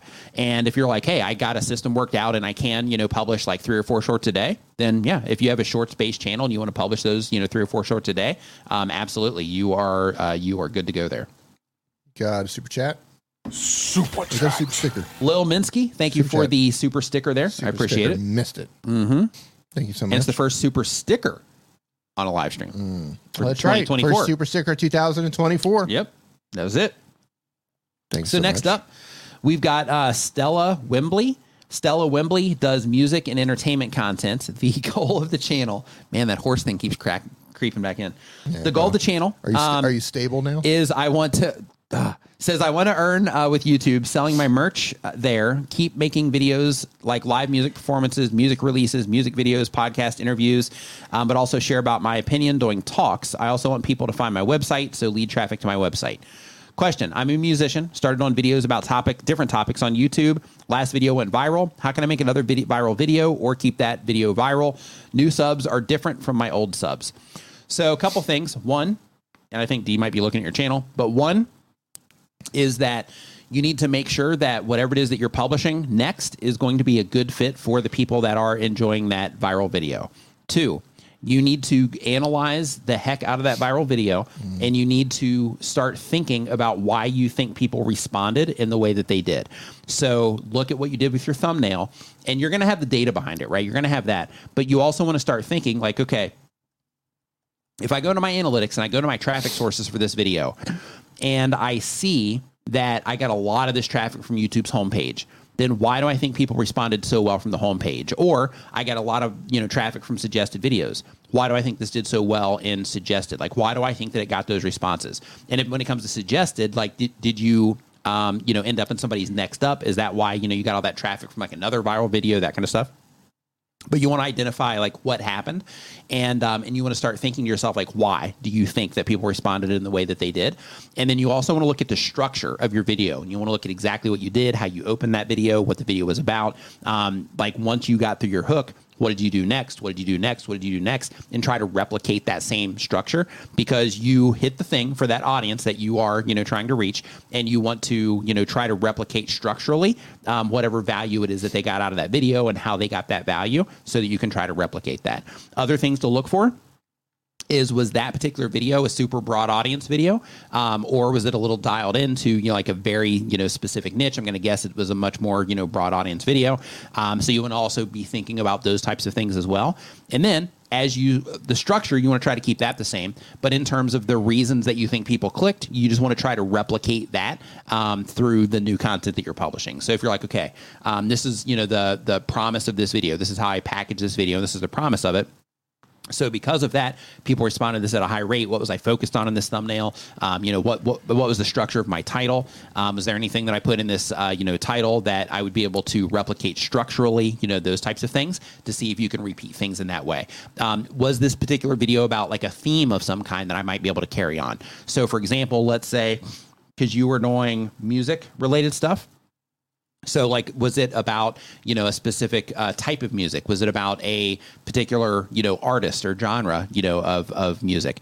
And you want to make sure that you're just following that lead because one thing that's awesome with YouTube is the algorithm follows the audience. You found the audience, right? So now you just have to figure out why you think that they responded in the way that you that they did, and then you test the theories that you come up with against new content that you publish, um, trying to you know have something similar happen again. But again, look at the structure. Look at how it is that you started the video. What exactly did you say or show when they were coming into the video, and analyze it second by second or five seconds by five seconds to see you know exactly what it is that you did and try to replicate it structurally.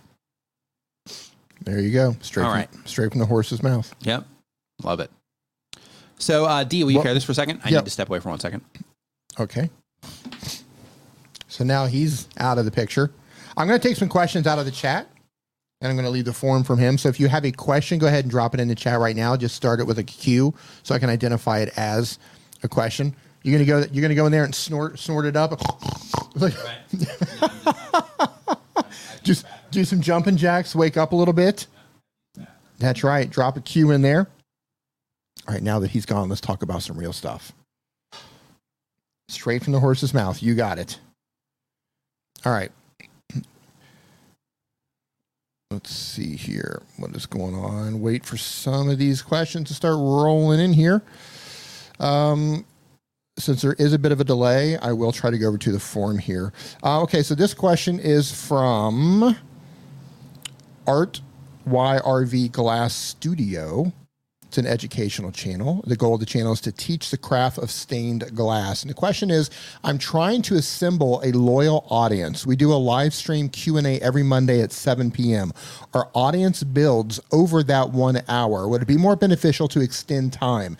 Yeah, that's something you're going to have to test to see what works for your audience. You might find I know I do a stream with Daniel Battelle where we're actually paying like when Nick and I stream, we just go live for for the community. We don't really we're not looking at the data, right? We're not looking at the watch time. But when I stream with Daniel Battelle over on the StreamYard channel, we have a channel review game show.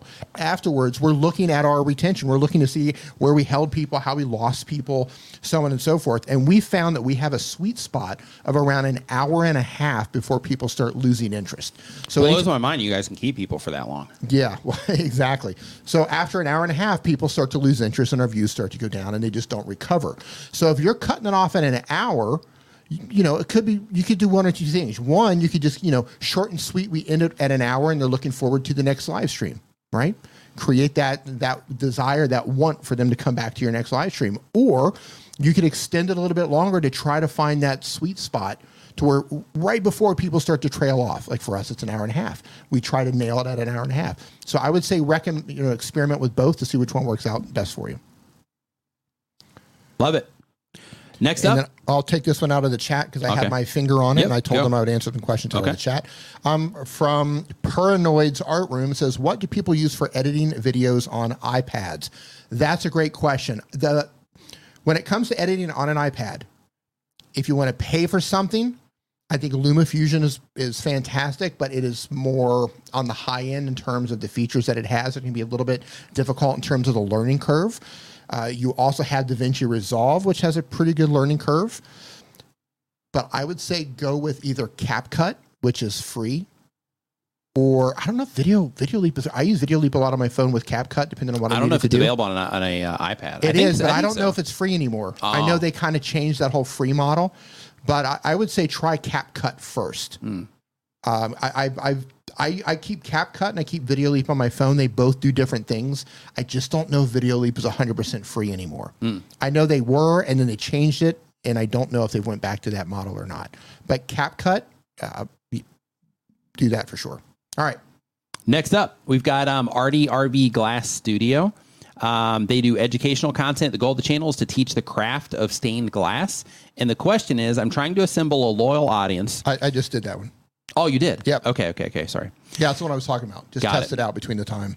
Next up, we got Work in Progress. Work in Progress. Uh, they do book reviews. The goal of the channel is to create a community. Um, the question is, do you have a strategy for using the AB thumbnails? Um, should I make completely different thumbnails or just make subtle changes to each one? Make different thumbnails. So um, yes, you can experiment with like colors, things like that. Also, keep in mind that you can do multiple A/B tests or ABC tests, you know, for YouTube. So you can do all of the above. But when it comes to trying to, you know, make the biggest impact, usually it's a different thumbnail. It's going to make the impact. So you know, color changes, things like that, they can make a difference. But the big wins are usually when you completely change something up. So because of that, I would try like different types of thumbnails. So one of the things that I do is I'll have a thumbnail that will be kind of, you know, like normal for me, where it's like my face in there and then it'll say whatever over on the side. And then I'll do like a graphical version and then I'll do something that's completely different.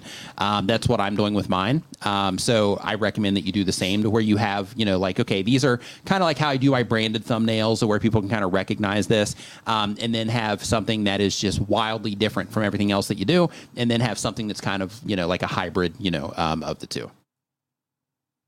Uh, next up on the list, we got the last gate jumper. Last Gate Jumper um, uploads when they have time. They do review content. The goal is to make a living on YouTube. And the question is 95% of my subscribers are from shorts. Does this mean that I need to rethink the way that I do my eight to 10 minute videos? No, it just means that people are subscribing at a higher rate on YouTube Shorts, which is which is pretty common. Um, so if you are not getting people to subscribe to your eight to 10 minute videos, then um, of course, you know, scale is going to help, but not always. But one thing that can one thing that can help, and some people together. are Get some people are okay with this, other people are not, is to uh, ask people to subscribe. I don't know if you're doing this or not, but ask people to subscribe in your videos. Try to do it in a place that's non-interruptive, um, and the reason for that is because people do respond to that, and it's not that they respond because you're commanding them to subscribe. They respond because if people are enjoying your content and they're they're you know they're watching it and they're getting value from what it is that they're doing or you're doing, those people are not thinking about like, oh, I got to make sure I subscribe. I got to make sure I do this. I got to make sure I do that. They're just sitting back enjoying the content, right? So because of that, when you're like, oh, hey, by the way, if you want to see more videos like this, make sure you subscribe. Or, you know, if you have this very specific value, make sure to subscribe, that kind of stuff. It just reminds people like, oh yeah, you know, yeah, I do, I am enjoying this. Let me subscribe. So it's just more of a reminder than anything.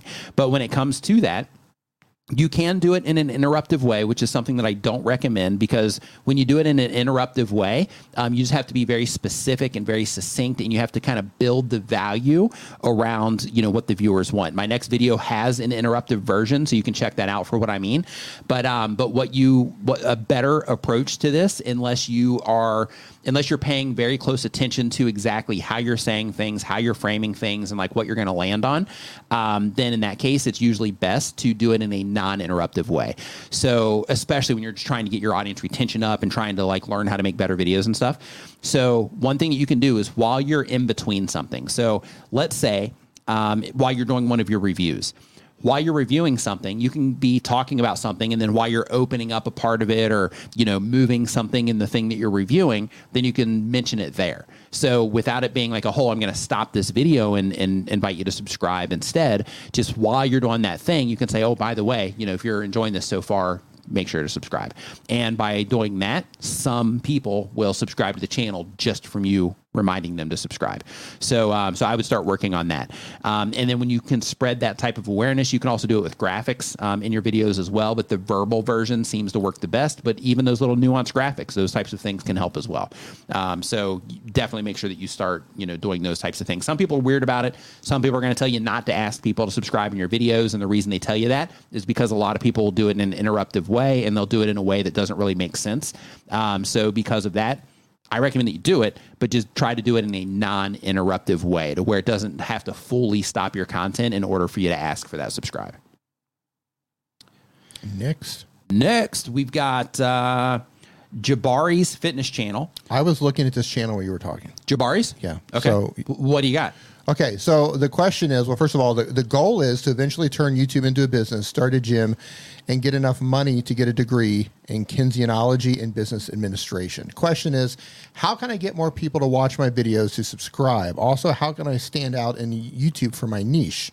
Are my thumbnails good for my niche? Okay, so we're not doing channel reviews. I'm not going to pull up your channel, but because I was looking at your channel and you're a, you're a young man who's hustling and, and, and putting in the work, I'm just going to give you just a couple of pointers here. Um, okay, you have you're, you're building your whole channel around fitness for for beginners and teenagers. You're a teenager yourself. It looks like you're a young man. So I'm going to tell you two things. Number one, you've got that in your channel art, but get rid of the road to 10, 10k subs. Nobody cares about your subscribers on that. Focus on That's about you, not about them. that's about exactly. Make it about them. Number two, none of your videos, your thumbnails, and your titles don't say anything about trying to reach teenagers. You're just doing standard fitness videos and you're competing with every fitness channel on the internet. Hmm. So if you're trying to reach teenagers specifically, then you need to package your entire, you know, your thumbnail and your title so it speaks to teenagers. And number three, just another tip here get the best pictures of you humanly possible that show your your your physique in the best manner. Learn about lighting, how the lighting can make your muscles look a little bit different based on how you're posed. So get better pictures. They're going to stand out better and give you more authority as someone who's uh, focusing on fitness. That's my advice. And really quick, um, Tim Techwiz uh, says, who's a channel member here, so I'm just going to go ahead and quickly answer this one. Says, um, why YouTube suddenly stopped recommending my videos? So what happens is people stop responding to the videos. Yeah. And you know, like a lot of people will will look at YouTube and they'll look at YouTube's algorithm as the culprit for you know like why they aren't getting views or why something stopped getting views and stuff like that. But in reality, what happens is the system responds to how the viewers of the platform respond. So if more people are having a satisfactory experience with the content, then YouTube will keep showing it to other people that are using YouTube like those people are and watching similar content and so on. But as soon as you cross that threshold of okay we're showing it to these people here but they're not responding to it then in that case then you know it's going to lower the impressions that you're getting on that video because people are no longer responding at a competitive rate so what's going to happen then is instead of uh, recommending your video it's going to recommend videos that are more competitive that people are responding to that they are being more satisfied with that they are clicking on more watching more sharing you know those types of those types of things Next, we've got uh, let's see here, thirty-seven. All right, Cruising. along. Uh, Grampy's Garage uploads every other day. The type of channel is automotive and equipment how to. The goal of the channel is to give my community good quality information. The question is I have 29 subscribers with 15 videos. Whoop, whoop. Um, what is the one thing that you would recommend that I focus on as a new content creator? Great question. Focus on your skill development of learning how to do all of the things required as a content creator and focus on your understanding of your audience. Those two things um, will get you further than pretty much anything else that you could do. So when you focus on your skills, it's going to help you be able to create better content. When you focus on your understanding of your audience and what they respond to, it's going to help you serve them better.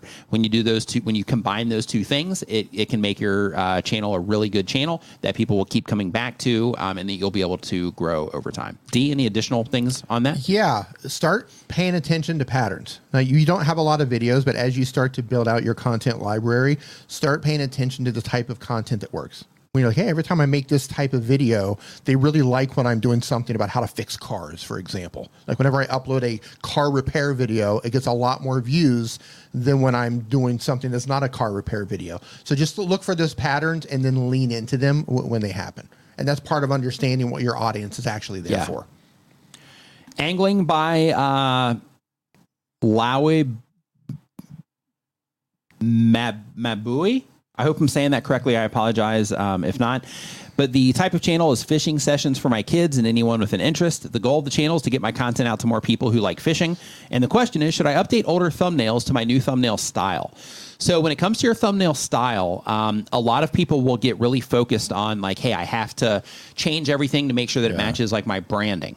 But what I recommend is that you that you change thumbnails for the sake of being effective, not necessarily for the sake of just matching other thumbnails. Because what can happen is you can change something for the sake of the branding that you're currently using, and it can end up making a thumbnail. It's just people don't respond to as well. So because of that, if people are responding to you know your packaging on one video, just let them keep responding to that packaging, or test different thumbnails using TubeBuddy until you get the uh, uh, YouTube's ABC testing tool, um, and just keep you know um, testing different thumbnails to see what people respond to better that way. Um, but uh, when it comes to like old videos, really. I would go in, I would look at the audience retention on those videos, see if people are enjoying those videos when they come into it in terms of like they're watching, you know, for a decent amount of time. If they are, then in that case, maybe updating those would, you know, make sense. Also, look to see if they're even getting impressions anymore. If they're not even getting impressions over like a 90 day period, then it's not even going to matter, you know, what you do to those. Um, outside of, you know, if you update the title and thumbnail uh, or title, thumbnail, and description, then maybe, you know, YouTube will try to show it to some other people. But at the end of the day, you know, if people didn't respond to that video in the past, it's probably going to happen the same. So because of that, if you do have videos to where you did have really good audience retention in those videos, the people that did interact with them, you know, they did have engagement, you know, those types of things, then in that particular case, updating that packaging could just kind of refresh it and cause people to respond differently if it's still getting uh, impressions. But I would not do it just for the sake of the branding. I would do it because the videos are underperforming, right? That's that's why you want to make changes like that. Yeah, what Doug said here is spot on. The juice may not be worth the squeeze. Yeah.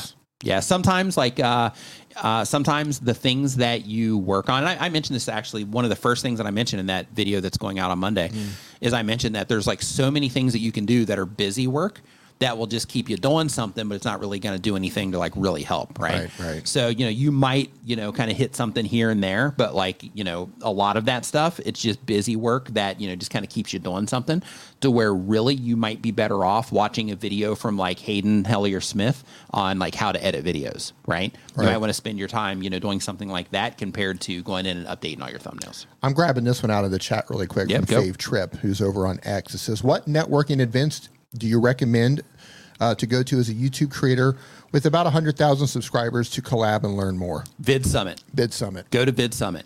So if if you're a content creator That's and in October. Yeah, it's in October, October. in Dallas, Texas. If you are a content creator um, and you are somebody that you know has a thriving channel, or you have a channel that you're wanting to thrive, and you're like, "Hey, I'm doing everything I can to like get this thing you know going, and I just want to understand everything that I possibly can about YouTube." Go to VidSummit. Yep. I cannot endorse VidSummit enough. Christina Smallhorn's in the house too. Um, you know, also saying VidSummit, Shark Scrapper. You know, VidSummit. September Like, this year. Hold on. yeah. So like, um, did it move to September? Yeah, could just let me know. I'm double checking right now. but yeah, like uh, VidSummit in Dallas, Texas. Um, but we got a while until it happens. So if it's September Yeah, or October, wow. it is September September 3rd. Okay. Okay. Holy nice. cow! I got moved again. Nice. Yeah, that's cool. September that's cool. I 3rd through 5th. Yeah, I actually like that. That's good. So, um, so yeah, so uh, VidSummit. Yeah, so Chantel just dropped a chat uh, or just dropped a link to VidSummit in here. Yeah, you want to go to Vid Wow, Summit. Like if you're a content creator, VidSummit is the conference that you want to go to. Um, so yeah, make sure that, that you go to VidSummit is the answer to that question. Wow, that's wild. September, the beginning. Yeah, of September. there's another conference happening if you're in the UK. Um, there's another conference happening called TubeFest that I'm going to be speaking at in the UK. That ha- that's happening in May. Uh, if you go to tubefest.live, you'll see that one, and then if you go to vidsummit.com, you'll see the one that's happening in uh, September. But yeah, like uh, yeah, VidSummit is is the So conference then, for content creators. I wonder then is is it going to be warmer in September in Texas, or it's in it's in Dallas or Yes, Houston? in, it's in Dallas. It's it's in Dallas. Yeah. So is the weather a little bit outside of Dallas. is, yeah. is it warmer or? I have no idea. I have no September? idea what the what the weather's like uh, at that time. I'm not sure. Hey Matt, uh, So- so, D, you're going to make it this year? Probably. Yep. Probably. I I will be going back to Mexico at the end of this year, so it's gonna f- depend on when I go to Mexico. Yep. So I'm gonna say Yep, I'll be there. Probably. Yep. Uh, if I don't go this year, it's not because I don't want to. It's just because I'm like might be getting ready to go packing to go to Mexico. But Yeah. probably. So um, Poonjock reacts. Uh, they upload when they have time. It's a reaction channel. The goal of the channel is reacting to funny stuff mainly, but can go to movie trailers eventually. The question is, um, I want to upload reaction videos. After that, I can split them up and make them into multiple shorts.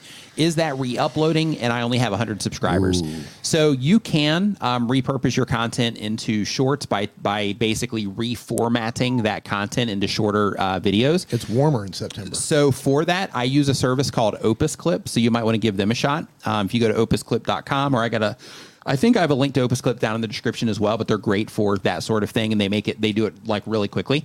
Um, they use AI to basically figure out what's going on in the video, and then it will uh, basically suggest shorts. You can go in and edit them and say I want it to start sooner, end faster, end later, that kind of stuff. Um, but yeah, use Opus Clip for that sort of thing. Christina says oppressively, horribly, miserably hot in September. Oh, okay. For, Well, the- that- for, that's for good to Texas, know. yeah.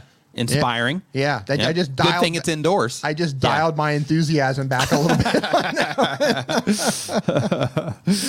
So next up, we've got Keep Pressing, Keep Praising is the uh, next channel here. They do gospel music. Um, the goal of the channel is to uplift and encourage others in their walk with God. And the question is, I'm now trying to make a short for my longer song videos. Is this advisable in helping bring in more traffic to my channel?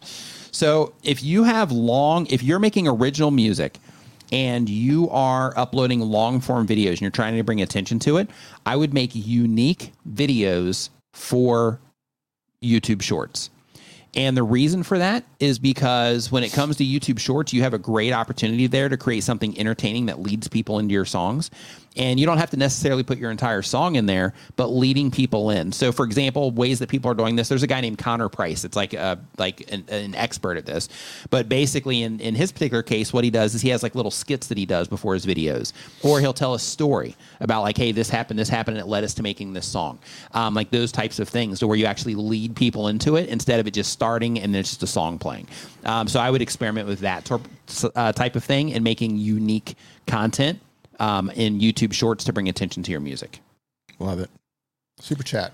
So next up, Super chat. uh, we've got uh, Whole Southern Cooks. Yep, Whole Southern Cook says I'm a new cha- uh, small culinary channel who's had a few receipts taken uh, without credit from big channels. Oh, recipes taken without credit from big channels. How can I handle this? Um, so if they take your recipes, Welcome to YouTube. yeah, if they take your recipes, um, there's not really, uh, you know, much really that I think you can do with that outside of it if it's like printed. Like if it was a book or something like that, then you might be able to, you know, issue some type of copyright related thing on that. Here's But what I I'm- would I'm not sure how that how that would work as a as a recipe if it's a common recipe. Like I if would- it's something you made from scratch and nobody else had that recipe before you made it, there might be something you can do there. I Um, would I would reach out to them as professionally and as kindly as humanly possible. try to get some credit or something. Yeah, yeah, and I would just Yeah. I would I, and I wouldn't approach and, and I see a lot of new creators getting really upset when stuff like this happens Yeah. when they take videos. I would reach out and say this and say I'm really honored that you found my recipe uh, useful for your channel. Uh, I would really appreciate it if you could credit me in your description. Yep. Thank you so much Right. right just kill them with kindness and try to reach them through various ways you know go to their about me page try to find their email address and just be super polite and thank them for you know noticing and maybe they can credit you or link out to your channel in their description Yep. maybe they will maybe they won't but unfortunately that's kind of the position that you're in Right. you know try to build some bridges instead of Burn them. burning them yeah Yeah. that's what that's how i would approach it because you never know you might reach out to one of those channels and they might say man i Hey, love why it. don't we just do a collaboration? Yeah, they might say, you know what? I love all of your recipes. Uh, we should do a collaboration together. Right. Like you just never know the doors that are going to open unless you kno- you knock on them. Yep.